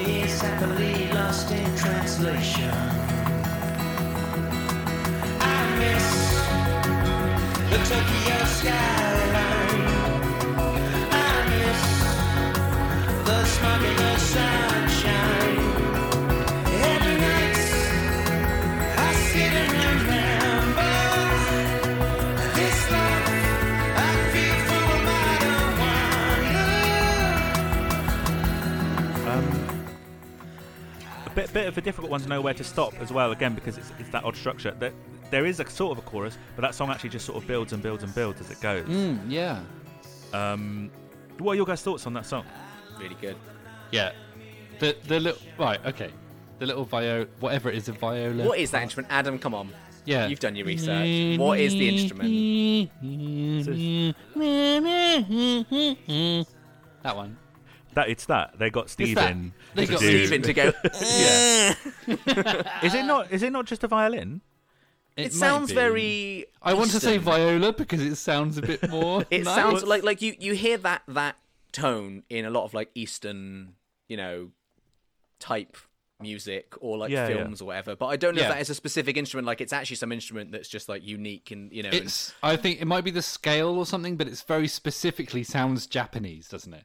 It does, yeah. I, I also think that you don't often get solo violins in pop songs. Like when Manics do strings, it's at least a quartet, or Yeah, you know, it's yeah. it's it's a whole string. There's an piece. electric guitar in this song. What? Big. Yeah, I know. Big. big, right? Big. It's so What a- so this song is so heavy. It's fucking metal. It's borderline metal. This song.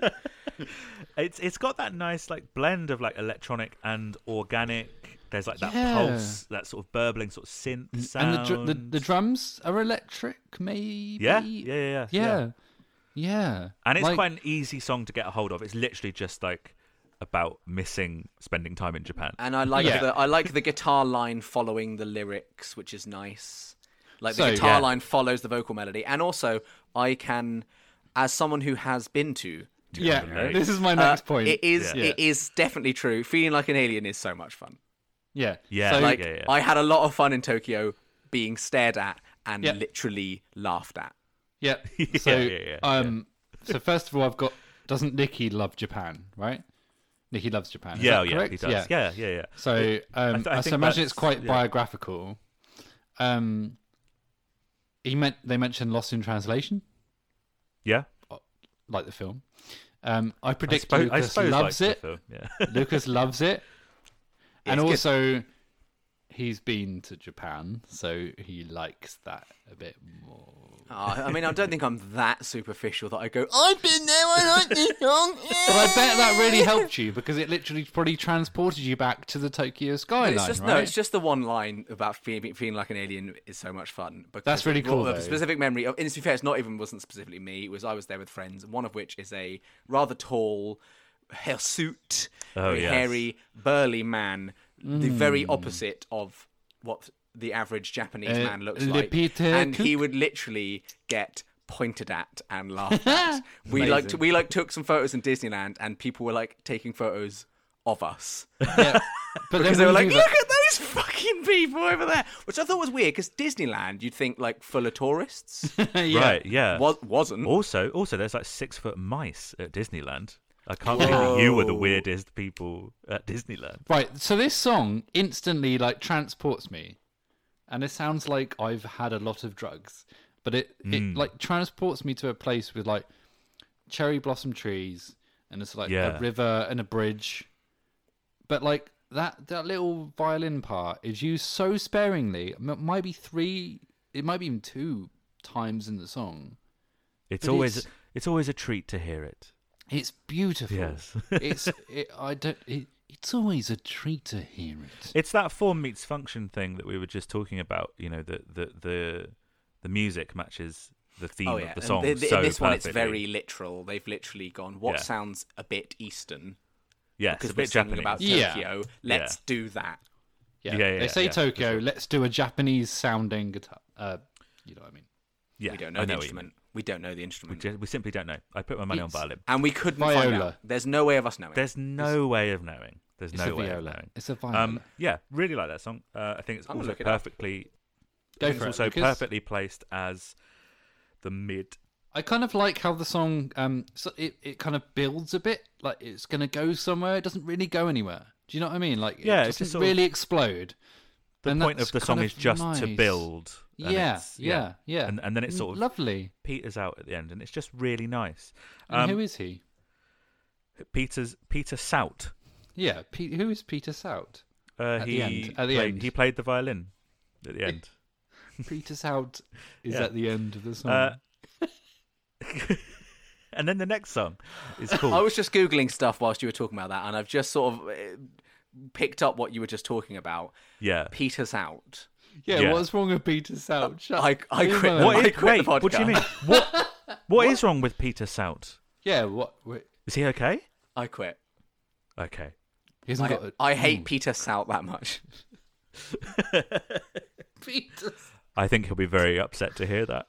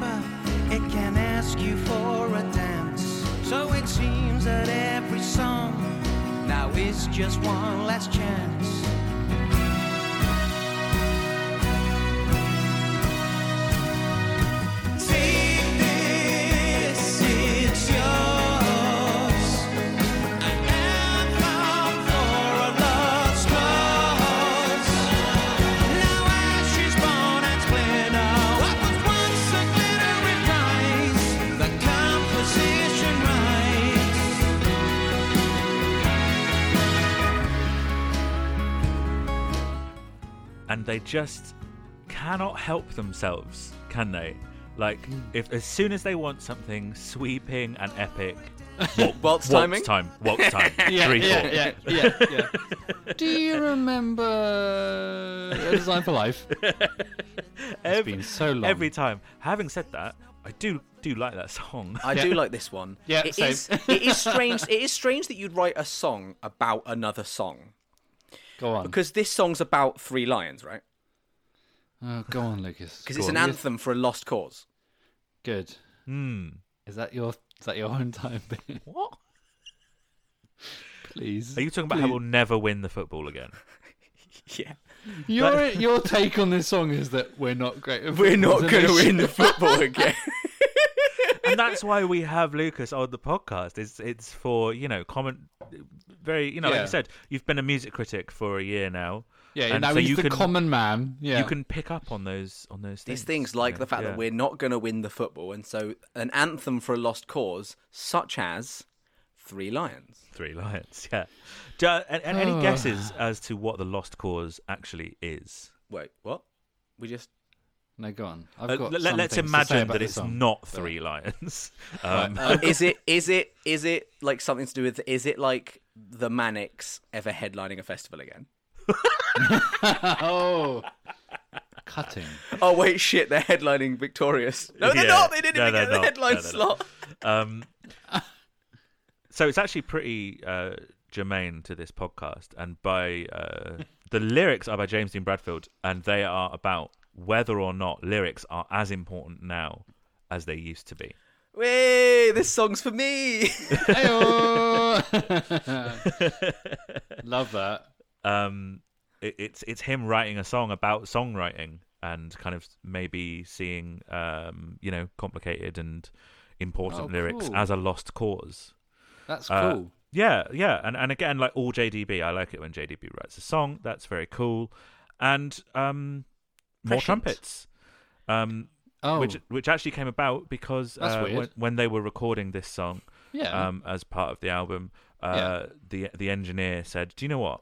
I, re- I actually like this song, James. I think you've done a really good job song. with it. I like the lyrics. I like the Likes way the you've used three four time, Three, and four I like the way that it sounds epic and sweeping. but I and think this needs more trumpet." more trumpet. should we get somebody in to do a trumpet? And but but Sean had already made Sean the mistake made and mistake. thought more trumpet must mean me, and so More he wrote a trumpet trumpet part, and that's what's on. Uh, that's what's on the album. That's what's in the album. too.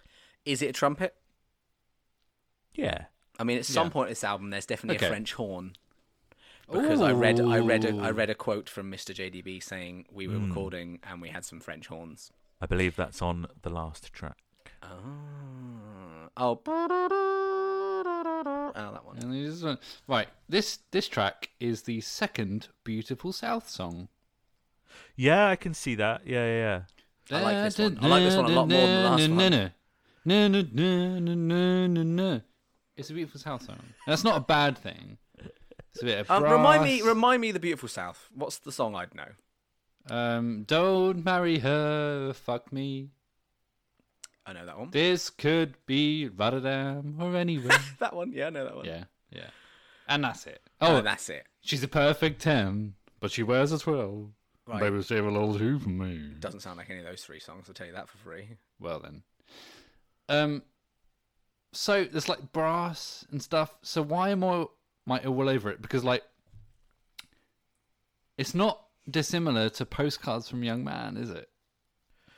Uh, It's got like brass and a choir. yeah. But, There wasn't a, there wasn't a lot of brass on uh, There's a lot On- of strings. on. No, on but, subtly, like, yeah, subtly like, it- like, granted, we- but there was a lot of strings on postcards. Yeah, so like as a as a the, the thing is, is on postcards there was a literal gospel choir, and on Anthem for a Lost Cause, it's James Dean Bradfield doing the harmonies. Right, that's it then, isn't it? Because like it's done what I've written down is like it's done in a, a way that seems musically pleasing without all the spaffing. I loved the spaffing, guys. The spaffing was great. a gospel choir is never out of place. Name a single song where a gospel choir choir would be out of place.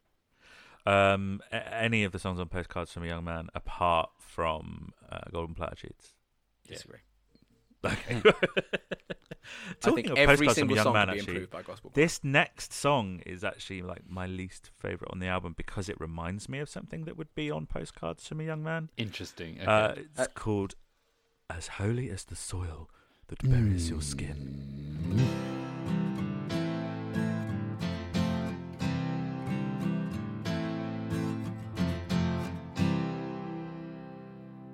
As holy as the soil that buries your skin, as holy as the love we'll never give, as holy as the time that drifted away. I love you so, will you please come home? As holy as the Roman Empire, as holy as the coffee as those nights we walked in the rain. I love you so, will you please come home?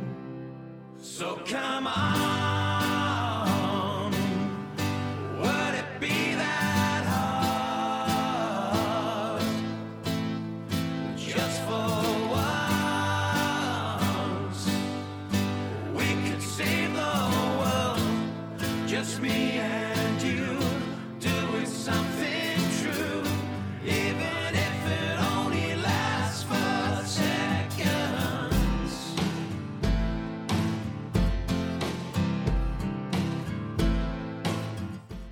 Pleasant enough, especially for a Nicky vocal. It's probably Isn't his- it? I reckon it's his best. Yeah, you might, you might be right. What's your take? I don't really have like a massive take on that song. It pretty much doesn't inspire anything in me, which, as you know, uh, irritates me more than when I dislike something. Um, I just think it's quite mediocre. It reminds me of Postcards from a Young Man in that it kind of doesn't seem to be about very much. Do you know why I don't like this song? Go on. Is it because Nicky sings? No, thi- well, a bit, but this song sounds like a hymn we would sing in assembly. Mm, yes. Like 100% as holy as the da, da, li- even down to the piano that the music t- teacher You're so right. yeah That like is the, right, mus- that's the piano teach like the music teacher would play the piano um, jubilate everybody it's the same it's the same I don't know what that um means. I don't know what that hymn is. I went to a secular school. I Right, didn't. um, went at to me. C of E school. I did a lot Same. of hymns. we weren't forced to be christian but we were um but um i do like the lyrics like um right so as ho- like because i'm nostalgic and romantic and a bit of a prick like as holy as the You're coffee one of those you ma- things. Oh, just prick. um, as holy as the coffee you made for us, as holy as the nights we walked in the rain. I love you so. Will you please come home? Lovely, like a bit of chills. There's another mention of Japan. But there's also like as holy as the Roman Empire, which is that means? literally well, it's just a play on words because it's Yeah, it's known as the, rubbish. ho- the Holy Roman Empire. Yeah, it's rubbish. It's bad. It's a bad lyric. yeah, Um, I I spaffed my load As- earlier w- during my rage uh, about Garden State because this was actually the song where I wrote in my notes. It sounds like it belongs on the Garden State soundtrack. okay. oh, you were actually way more accurate about the the one you said it for than this one. Ah, Yeah. Well, I'm actually bo- I'm actually right about both. Is this Oh, doesn't okay. sound anything like the Shins. What's interesting is I'm right about both. There is quite Uh, a nice um like uh trumpet part on it. Yeah, I Um, like that. Whi- Also, which, I like which the came about because the uh, the engineer in the studio um, said, "I actually really like you know what we've done with the piano, and I actually like Nicky's vocal take on this. But do you know what? I think it needs more trumpet." And the thing is, and then Sean thought that it meant him, Yeah. um, and Yeah. uh, and, What, and like a then came hymn, up like a hymn, like what Yes. Steve was talking about. H Y M, and he thought it meant hymn, yeah. um, and Hmm. and then and then came up with a trumpet part for Really good. I like the JDB bits in this song. he does some backing vocals, and it's like, oh, well, that's how you sing. Do you know what I? you can hear him say that in one of the takes as well. Oh, that's um, how you. Sing. Now that's how you sing. I think you he's just, northern. I think you just fucking love James Dean Bradfield. I think that's what it bloke. is. He's an Doesn't alright bloke, everyone? Yeah, yeah, that's true. Um, it's okay. It just feels a little bit lightweight to me. I don't know His- if you guys sort of agree with that. Uh, it's very lightweight, but I also think it's his best vocal performance, though. I think, like on a, te- on a purely on the merit of purely the quality of his voice, I think it's probably his best yet. Nice. Yeah, Nick, Nicky wise, great song. Manics, Manics wise, wise, shit song. Sorry. Jesus Christ. it's a hymn from school. Like it's just a bit. It's a bit forgettable. Like sorry. what's Yeah, your favourite and- hymn in school? Jubilate, everybody, and to now is I didn't do that one. I have no idea at what me, that is. at me. Um, it also doesn't have that much in a way of like. Cauliflower's fluffy And cabbage is green.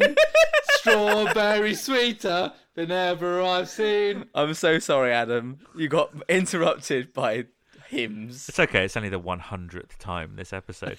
um, it doesn't have that much in like a way of a tone. Do you know what I mean? Like, it's not a really a happy song. It's not a sad song. It's just a song that exists. There's no real tone behind it. The the form is not meeting the function. I think is what it is. Oh, Um, you've said But- that a lot of times this episode. I know. Yeah, I'd go on about it more if I uh, uh, Had any to chance it. to Yeah. speak because of me and Lucas. um, but what I was going to say is this next song has a tone which which I which I quite enjoy. So this is uh, three ways to see despair. There are three ways to see despair. I've seen them all, I'm scared to say. The three ways are real, I've lived through them all. The fourth way is coming, so prepare for the fall. Can you save someone from the hidden depths of a darkened soul with no hope left?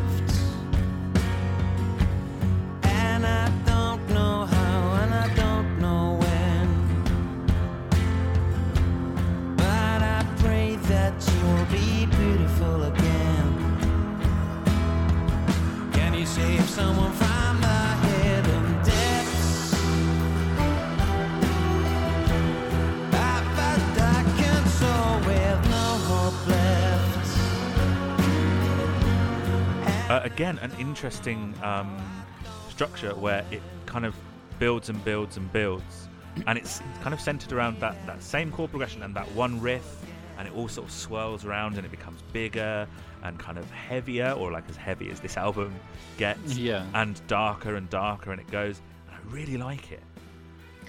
There's a vocal. There's a melody, uh, like type that uh, that JDB defaults to whenever he's singing about anything remotely depressing. Mm. The fact that this song is called Three Ways to Despair, there's a there's a something about the melody that he sings that then evokes to me the Holy Bible. Like, Oh, really? I don't know. There's something.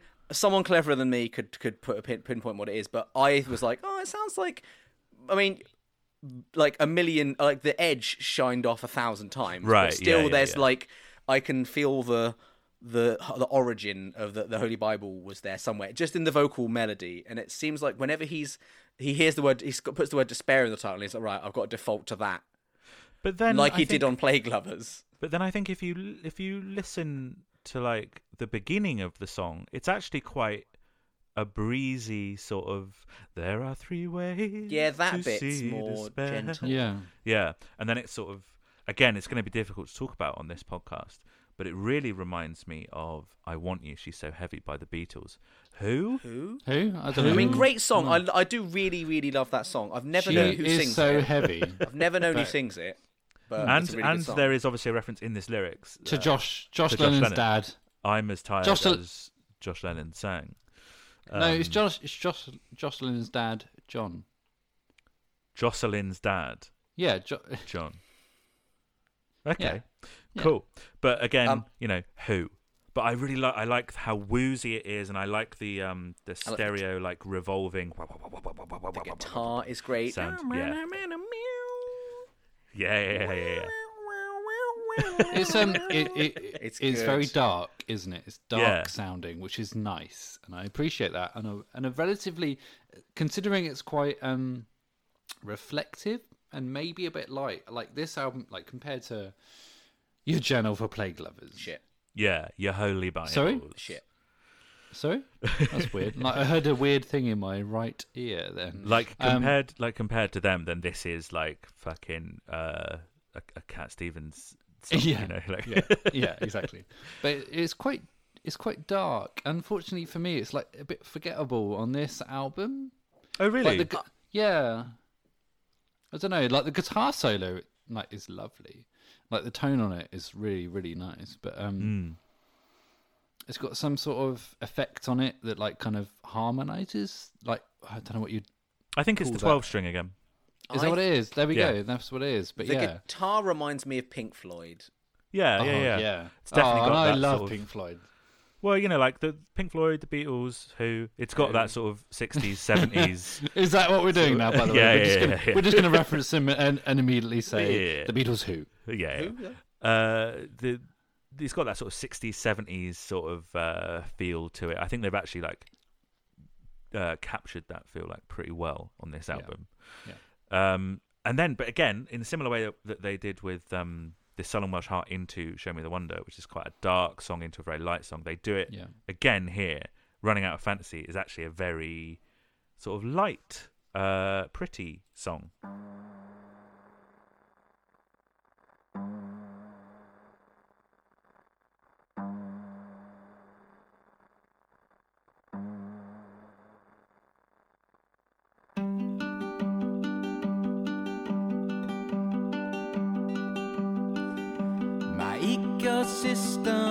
Based on hatred.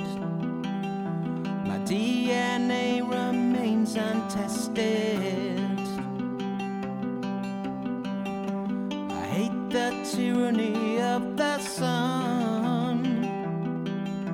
It always rises,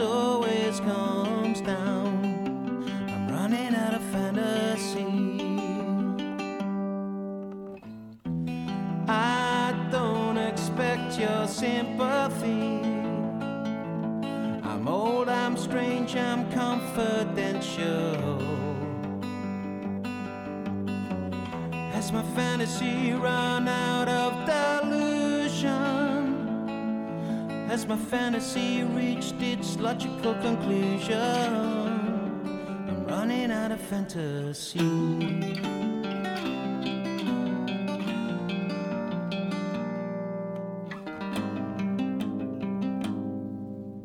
Um, I could do without this track. Oh, Yeah, like um, I've got nothing bad to say about it. It just didn't do a lot for me. Like um, it seems like a like very interlude like an interlude song, but it's over four minutes long. hmm, yeah. Like that, I don't know. Like it, what was the what was the other song that was about two and a half minutes long? In that one at the uh, start. bit builder of routines. Yeah, I like that would have been really nice and pleasant. I don't know. Um, it's not a bad song. It's great. It's nice, but a bit too long for my liking. Like it was just a bit. It, at this point in the album, it could have. Um, considering the next song is a is a long one, it would have been it would have been a bit nice to have been a little palette. Little, You're saying at this point the album's reached its logical conclusion. no, because of the next song. but all I wanted was Adam, I'm confused by what you said Mm. when you said after the last song being a bit dark, and then they go the opposite direction, like they Yeah. did from the first song into "Show Me the Wonder." Because this song, the lyrics seem like bleak, bleak, bleak, bleak manics, Yes, but but the, bleak, bleak, bleak, bleak. manics. but like um, I think this is like a partner song to this Sullen Welsh Heart from the beginning of the album, where the music is very pretty, and it's very it's you know it's it's very lovely, especially when the strings come in in the second half, and you have that full sort of chamber pop Yeah. sort of quartet thing. But the lyrics are quite sort of dark. I misunderstood what you said. I thought you were saying like going from Sullen Welsh Heart into Show Me the Wonder, going from Three Ways to See Despair into Running Out of Fantasy is a similar. I, well, well I, I am, I am, and I'm not. Like, like, um, this sounds much like if you completely ignore the lyrics, Lucas. I don't know if you've ever done that before, but don't pay any attention to the lyrics. Whoa, no, that is not that is not an acceptable way to listen to music. if you if you didn't listen to the lyrics, this song is a lot lighter in tone than Yeah, Three Ways to See Despair. Yeah.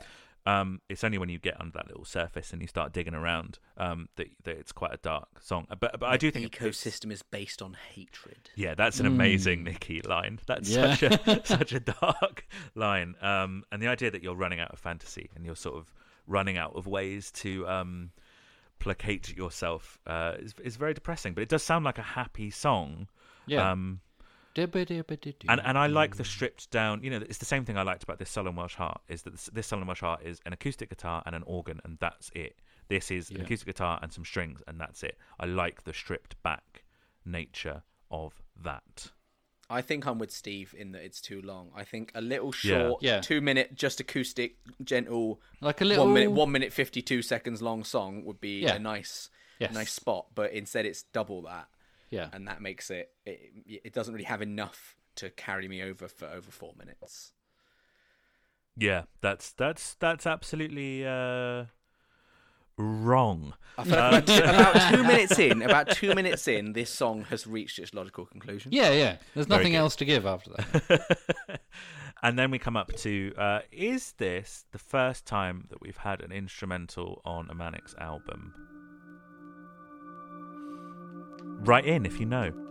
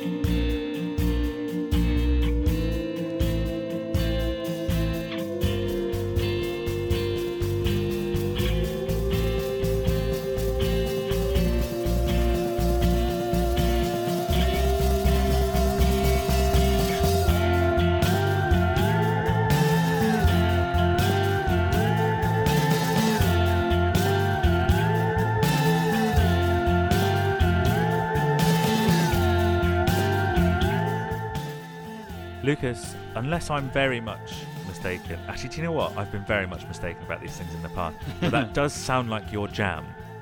It is my jam. Yes, I thought it With a might small be. caveat, Okay. it's too long again. Mm, is it though? Is it though? It is. It's dunno. great, but it's great, but it doesn't like change a lot for a four and a half minute long song. Do you know and what I'll tell it you why it's my jam. It sounds like forced in by Muse. It does a little bit. And do you know what that is? It's the theremin. It's the theremin. Yeah, yeah, Oh. yeah. It's the lovely, lovely theremin. You- I think the reason that this feels too long and the reason it's structured like that is because this sounds like an instrumental that should have had lyrics put to it, and then they just didn't. Do you know what I mean? It's got that mm. same structure. What you think they put the theremin in instead of the, No, the no, no, no. or No, I just think they wrote it in the same structure as sort of like The it still has a theremin instead of the vocal. it still has a verse. but and the a theremin and is a verse. bit of the vocal, like. So you're saying the lyrics would have been like, "My name is James and I'm singing the lyrics." That's my lyric. yeah, That's my lyric. Lucas, that's why you're a, a professional uh, songwriter, isn't it? um, I uh, this this song has reached its logical conclusion for me before the lyrics, the the vocal coming in with the la, na, na, na, Right, yeah. Oh, like I no, don't need that. wrong. I don't need that. I like this as a little gentle, but also it shouldn't be track eleven. This should be in the middle. Little, this should just be an interlude. It Yeah, should just do be two agree minutes with the theremin, little light, soft. You play it on the live gig when they're like having a really quick piss in a bottle and changing guitars. yeah, yeah, yeah, yeah. or like yeah. maybe like or maybe like they're wheeling out a piano onto the stage for the next bit or something. They need to fill a bit of time, two minutes. bang, play that as like a pre-record. That's what it's that's what it's there for. That's what it's for. Yeah. I, I like how atmospheric it is. It feels like a Welsh spaghetti western. Why? I, I Interesting. ju- Where's the Welsh bit there? well, I don't probably just because the Manics are Welsh, but it, it does it does bring to mind like big, you know, like uh, you know, lots of slate and like Snowdonia and foggy mountains and you know, sort of stuff like that. Um, uh, I, I I like it. I think it's great. I do think it is a touch too long, and I do This think I do think it's poorly placed on the album. This is a contender for Manic's spookiest song. because of the theremin. Disagree. Yeah, yeah. Yeah, yeah. yeah. Hold on, hold on. The last song we said was spooky or spoopy was yourself on Gold Against the Soul. And that was the forerunner. And now this is taken over because it's got a theremin on it. What is it? Hard to Honestly, say. why is this on the album? It's insane. Like it's mad. Like it's lovely. Don't get me wrong. It, it it's absolutely mental in like a good way. But it's like a fucking theremin. On like Yeah, an album that's got some acoustic guitars and talking about the past and stuff. But it's not being used like aggressively like a fucking Yeah, weird. yeah, yeah. ele- you yeah, know, but it, but it's no, but it's used allowed to be. It's allowed to be four and a half minutes long. I mean, we've established it's too long. And I tell you what else is too long. Generation Oh, Terrorist. Generation Terror. Oh my God. is, Yeah, there is you go. too long. Greatest hits. Um, I yeah, I like the atmosphere of it. I, I I think you're right, Lucas. As loath as I am to say it, um, if it was in the middle of the album and about a minute shorter, re- yeah, kiss. that that's Yeah, that's the perfect kiss. place for it. Yeah, it's Yeah. weird Um, putting it right before the end because it's like it's weird to bring you back down right before the end. Here's end. why I think it's at the end, um, or towards the end, which is it works as a palate cleanser because this next song does not fit on Rewind the film. Oh. um, like this is like as close to futurology as this album gets. I think. Uh, let's. But that makes a bit of sense, doesn't it? It does to because kind they're of- kind of teeing up the next Yeah, yeah. album and showing you where they're going to go. So for me, like I view it as one project, and the rewind the film portion finishes Ends at now. Manorbier, and then you get this little in between song, and then there's there's futurology. Let's have a little listen to Thirty Year War.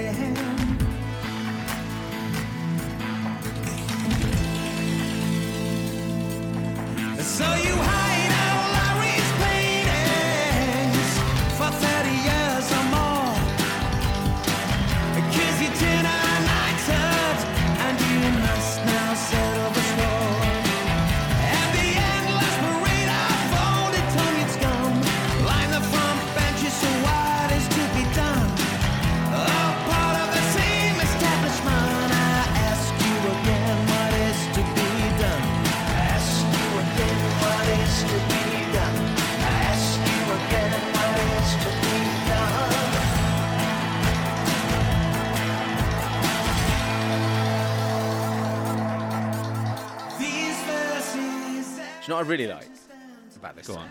on, go on. is how the intro horn section sounds like something you play over like a British like like like there's shots of Spitfires and Bulldogs and the hmm. Queen and all that very like British stuff and then they proceed to fucking shit on like Margaret Thatcher and like the Tories and everything like that and I like that juxtaposition Yeah. I Yeah. enjoy it. Lovely. I also think the bass line is great, Yeah. but also really obvious. Like Yeah, yeah, like with sure. a song. There was a song way back when where I literally called the like I literally Yeah. hummed along to the riff at the same time. Ready for it. drowning. Yeah. It's Yeah, the same that's thing. it. Whereas the re do do do do do do do. It's like yeah, that's what that's the logical conclusion of that of that bass line. Yes, Uh, I do like that juxtaposition. Well, it's interesting you mentioned the uh, the horn at the beginning of the song because when they were recording that, the engineer, you know, they had a somewhat finished version of uh, the of the song, and they and it was, you know, he found it to be quite a sad song, and he said, "Oh, I I want to mourn," but he said it very quickly. He said, "I want mourn," and Sean Yeah. thought he meant more horn. Yeah. Okay. Yeah. uh, which he then thought meant that he needed to write a horn part for the song. He thought meant yeah. do you know what's really weird? It's ev- they, you know this I seems a want lot. mourn. they Yeah. seem to you know Sean will, will misunderstand the situation and then and then write a horn bit but And no one stops they, him. They Yeah. always let him keep it in every time Yeah, yeah, no I mean to be one fair I mean to be fair to be fair they're big mates and it's nice that they let their big mate have his Whoa, you know, they're not the big mates though. no, No. They're, they're, they're, they're at least honorary big mates sure Mm, maybe. Uh, but it's nice that you know that they let him do his horn section, and they actually like keep it in. They don't just go, okay, yeah, yeah, yeah. All right, Sean, thanks, more Sean." horn, Yeah, and then like, and then and then lose the recording the next day. They actually put it in. It's nice. Uh, this might be one of my favorites on the album. What a fucking banger! I like the way he says years. Yeah, yeah, yeah. I like I like his accent. It's nice. It's I like that Like it's a the, little the tease. snare. for- Sorry. Sorry. the snare sound is like like a weird echoey clap through the whole song. Yeah, that's true. It's that more sort of like electronic bit of futurology again, sort of filtering through into this album. Um, like yeah, it's a little tease for futurology. I think the composition is really good. Um, there's obviously like It's a very classic Manics message. yeah, there's a lot of like there's a lot more words and references. Um, oh my, like I fucking love these lyrics. Actually, it's the longest running joke in history to kill the working classes in the name of liberty. And they mention Hillsborough, which of course we've covered.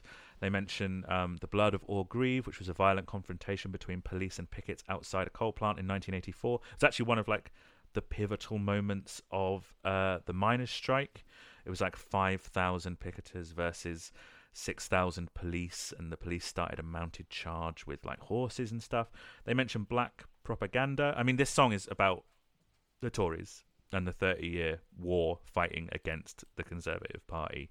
So they mention black propaganda just because of the way that um, the Conservatives have typically run their campaigns. There's obviously that famous one from uh, a number of decades ago where the, the leaflet that the Tories sent round said, uh, if you want a coloured for a neighbour, vote Labour. Um, And I don't actually think that that notion has changed. Uh, it's just that the language has evolved, and they are able to sort of uh, hide their racism behind slightly more complex sentences. Still not very well hidden though. Yes. and I just love that they're calling out the old boy network and they're calling them Etonian scum. Lovely. Yeah, and still that line, and, that's a and, good line. and forever forever relevant until they all fucking The front Yeah. bench Fuck is off. something Etonian scum is good. Yeah, yeah. The endless parade of old Etonian scum line That's the it, front yeah. benches. That's so it, what is to be done? Which is kind of I like it at the end of the album because this album has like quite a defeated, sad vibe to Yeah, it. And yeah. so that that question, what is to be done, could be taken two ways. It could be taken as like, ah, well, you know, what are you going to do? There's nothing you can do about it. But because this song is teasing futurology, which is quite a spiky and aggressive album, um, this almost feels like a call to arms as well. Like, what is to be done? What's the plan? Cool. How are we ending this? Cool. Um, And what is to be done is to release another album. yes, exactly. Let's But make some t- more tell you money. What, there's a fucking great bit that I love in this song that is like, it, it's so odd, and I and I love that, that they continue this with Futurology. Futurology is a deeply odd album. Um, the solo is like stripped back. It's almost a breakdown with almost like dubsteppy kind of drums, and the solo's done on an acoustic guitar. Uh, let me let me see if I can find it.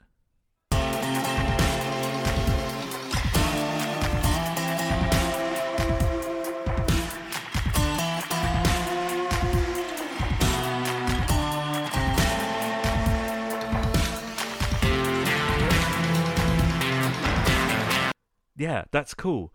I just really like that bit. Um, which brings us to the end of the album Rewind the Film by Manic Manic Street Preachers. Preachers. What are we making of it, guys? What do we think? Um, there's like some fairly forgettable songs on it. Like in the Manic's pantheon, if that's a word. Hmm. That's a word. Let's go. But um, I really think this is quite a solid album. Like I really enjoyed it, and uh, it gave me some rub nubs. Gave me some Little nostalgia some- nubbins. little nub rubs. Little Yeah? nubby nubby rubbies. Yeah, like I don't know, like it, it was it was it was really good. Like, um, it's a difficult one for me. Like, I've said several times how like I love nostalgia and I like um when bands give the nostalgia to me. Yeah, but like I don't know. It's a difficult one. Lucas, you go, and I'll gonna I'm gonna come back. Right. So we went to Steve first, and Steve proceeded to say nothing. Absolutely nothing. Yeah, Absolutely nothing. I need Uh, to build up to this one. you need to build up to this one where you give it a six. Um, the um, th- uh, weirdly, actually, I came into this episode quite positive, and then the more I actually dissect the songs, the more middling I become. That's what the context will do to you, baby. Was uh, it's not even that; it's more that I- I have this bad habit of the few the songs that I really like. I sort of think about, and then I sort of forget the the forgettable songs Mm. and then my opinion is you know skewed by that uh overall like it's it's it's decent Yeah. it's it's like it's in your it's in your like middle ground manic albums for me it's Sure. not the it's not the ones that i really dislike it's not the the big boys yeah, yeah, yeah, yeah. i find it really hard to compare the yeah, this is now. what I'm. because this like is why this I is so it over to you. this is so not gold against the soul like Right. If you know, yeah, like, yeah, like just comparison, like, like what score did I give that? Irrelevant, completely fucking different album. How the fuck do I even like use that as a basis of comparison? Let's change all my scores again. Um, over, like, I'm gonna go with a hmm, just looking through the track list and looking like what fucks and what slaps and what doesn't. What fucks and sucks. But also think about how it holds together as an It- as, album. as an album, this is one more than some of the others for me that definitely has a a, a vibe. yeah, yeah. It holds together really could, nicely. And I could think. definitely sit in that vibe, even though I don't necessarily like all the songs. I could probably just stick it on on a on a on a rainy Sunday and do a puzzle, as I've said. Yeah. But that isn't exactly the biggest like like Puzzles. praise to give an album, which is I'd I'd stick it on whilst I do a puzzle on a Sunday. Well, you like know. it's perfectly okay, but it's not really the biggest praise. So like. What did I give Tigers? I gave Tigers something surprisingly low, actually, didn't I? You gave Tigers a four. Haven't we re-litigated since then? No. We Do have, you though. like it Adam, as no. much as This Is My Truth, Tell Me Yours? No. Do you uh, like it as much as Postcards from a Young Man? No. Hmm. Hmm. What did I give Postcards from a Young Man? Probably a five? Five. Yeah. What did I give Tigers? A four? Four. Did I not crank it when we uh when No. we relitigated? Oh, let's relitigate that again. Jesus Uh, Christ. Uh, I'm gonna also go with a bang average five. uh, Yeah, that with the yeah, with yeah. the with the with the point that "Show Me the Wonder" is one of their best songs He's a 10 out of 10 banger. and yeah, yeah, yeah. deserves yeah. and deserves all the praise. And that there are some really lovely songs on this that I do really like, such as "I Miss the Tokyo Skyline," Yeah. uh, "Show Me the Wonder." Yeah. Well, they're the two. You always want two. They're the Least favourites? least favorites. Uh, hmm. Hmm. Hmm. What's my least favorite song off this album? I think it's Four Lonely Roads. Really? I remember you responding some sort of way to that And song. and and and and probably as lonely as the soul that buries your skin. Yeah, I mean, yeah, so forgettable that you didn't even get the title right. That's absolutely fair enough. what, as what did Uh, I say? You said as lonely as the soil. um, I like this album quite a bit, and it's grown on me like over the years. Um, it is at once sort of very pleasant, but does pack that emotional punch, and still has things that are sort of going on beneath the surface. And I feel like I'm rewarded by repeat listens rather than punished for them uh, as was the case with the last one that we listened Yeah. to. I definitely didn't gel with it at the time, um, and I think getting older has helped with that process. Um, I've, I am finding myself, I'm finding myself like approaching that middle point between acceptance and rain, uh, rage, um, but also like just shows again the range of this band that they're 11 albums deep and putting out something that is for them sort of you know experimental within the range of popular rock music um i would probably if we had a 20 point scale i'd give it a 6.5 um what is that? Yeah. so uh, i'm gonna go yeah. it's a really strong six for me. Um, Okay. Yeah, I think it's a really strong six out of ten. The best thing I've ever heard. Um, yeah. I do- I- favorites are obviously, obviously, Show Me the Wonder and Thirty Year War because that's just the mode of the Manics that I enjoy the most is when they're angry and being very socialist and lefty. Least favorites, um, um, As Holy as the Soil. And I honestly, I don't have any other least favorites. I think everything else sort of sits on that really nice Has sort be of two. Level. Gotta be two. Uh, then I would say running out of fantasy, but I, I like running out of fantasy. I just Yeah. think it's a little lighter in depth. Uh, It's a little more shallow than, than the rest of the album, maybe. I definitely Um, appreciate what you said a minute ago, which is as much as even though sometimes I'm very middling or negative, fucking hell, this would be a boring podcast if 11 albums in it was the same thing over and over again. Yeah, mean, you- exactly. You, don't like it when I don't have Yeah. much to say. Fuck Yeah. me. I would have nothing to say if they just kept doing the same thing over and over again. Exactly. Yeah, I so mean- for better or worse, yeah, I like that they've made a little acoustic album. Yeah. That's yeah, nice. yeah, yeah. E- even even if it was like eleven albums worth of Everything Must Go, an album that you really liked, you'd just run out of stuff to talk about, wouldn't you? Yeah. 100%. You know. Well, Um, unless unless there was just everything, the song "Everything Must Go," like that quality that's true. repeatedly. Yeah. That would be 100% good. All the time. All the time. Go on then, Steve. What, what uh, has that helped you at all? it has helped me. I'm going 7 out of 10. Nice and a good, solid, good. Yeah. I'm I'm so- I'm, clo- I'm close there, man. I'm almost with you. I just I don't know. There's something keeping it back. I think it's because I gave This Is My Truth a seven, and I don't think that this is as strong as This Is My Truth. Um, but I'm with you. I do like this album a lot.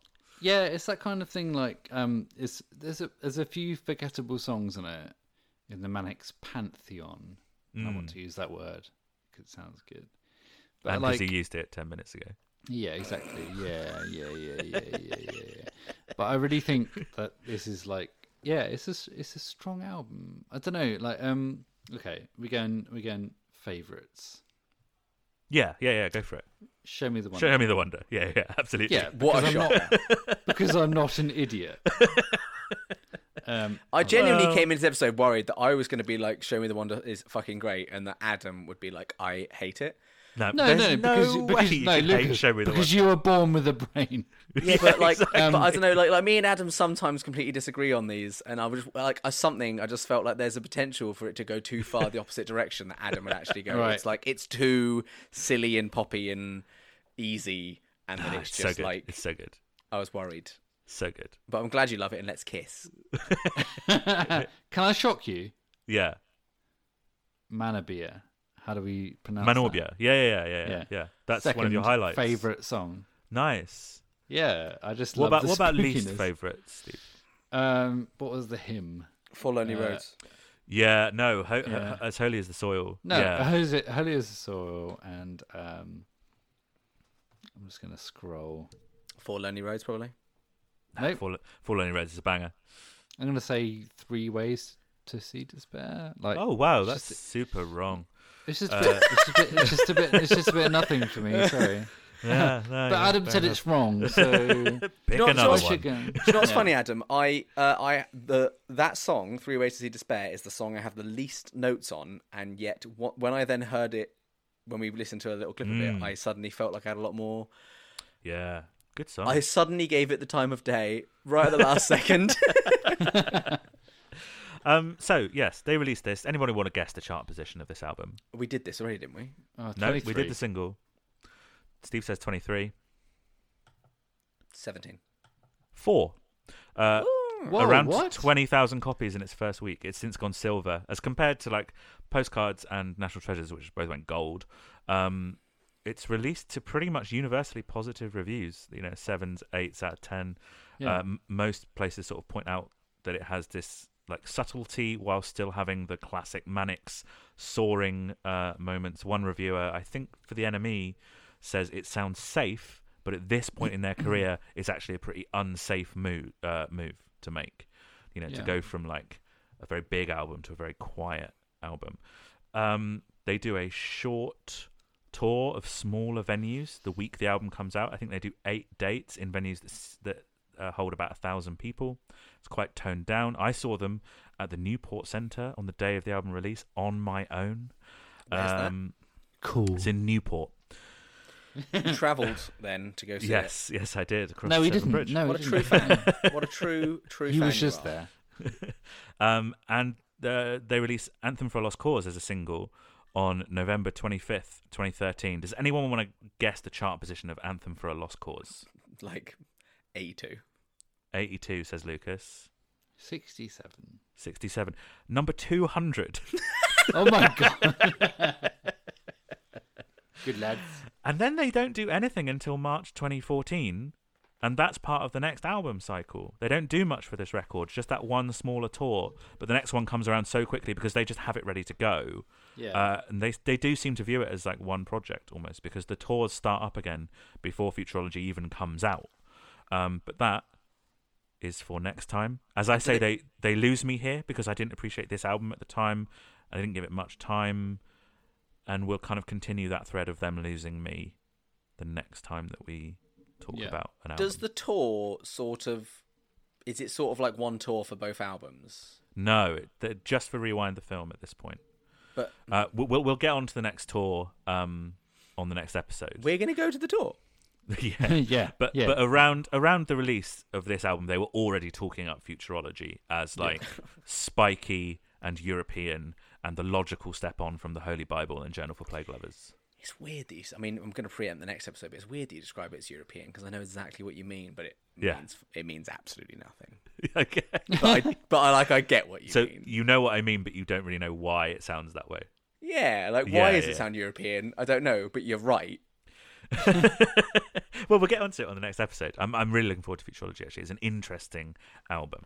Um, yes. So that pretty much brings us to the end of today's episode. Apart from, we do have to welcome on uh, Sean Moore. So let me get Oh. the okay. Zoom link I need to put a shirt on. him. Yeah, do put a shirt on, Lucas. If you Sorry. can put any clothes on at all, that would be Lucas, good. put bottoms on. Come on. Yeah, get your Get my bottoms put on. my bottom on. Oh, Yeah. hang on, Yeah. got an Here we go. email. Uh, Oh, that's from me. oh yeah. Oh, that's a disgusting picture.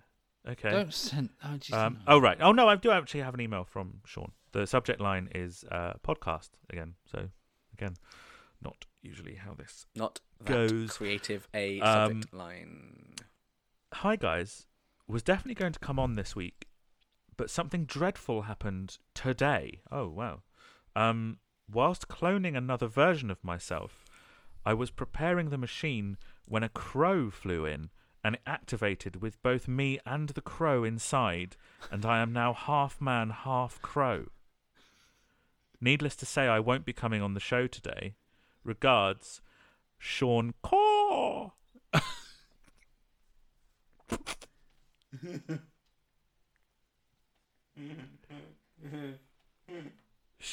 sounded Sean Caw. So that's disappointing. Yeah, it's Um, disappointing.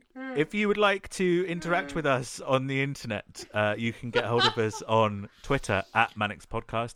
You can get hold of us on the Instagram at Manix Idiot. Podcast. Email Fucking us. moron. Why not email? Why not Idiot. email us?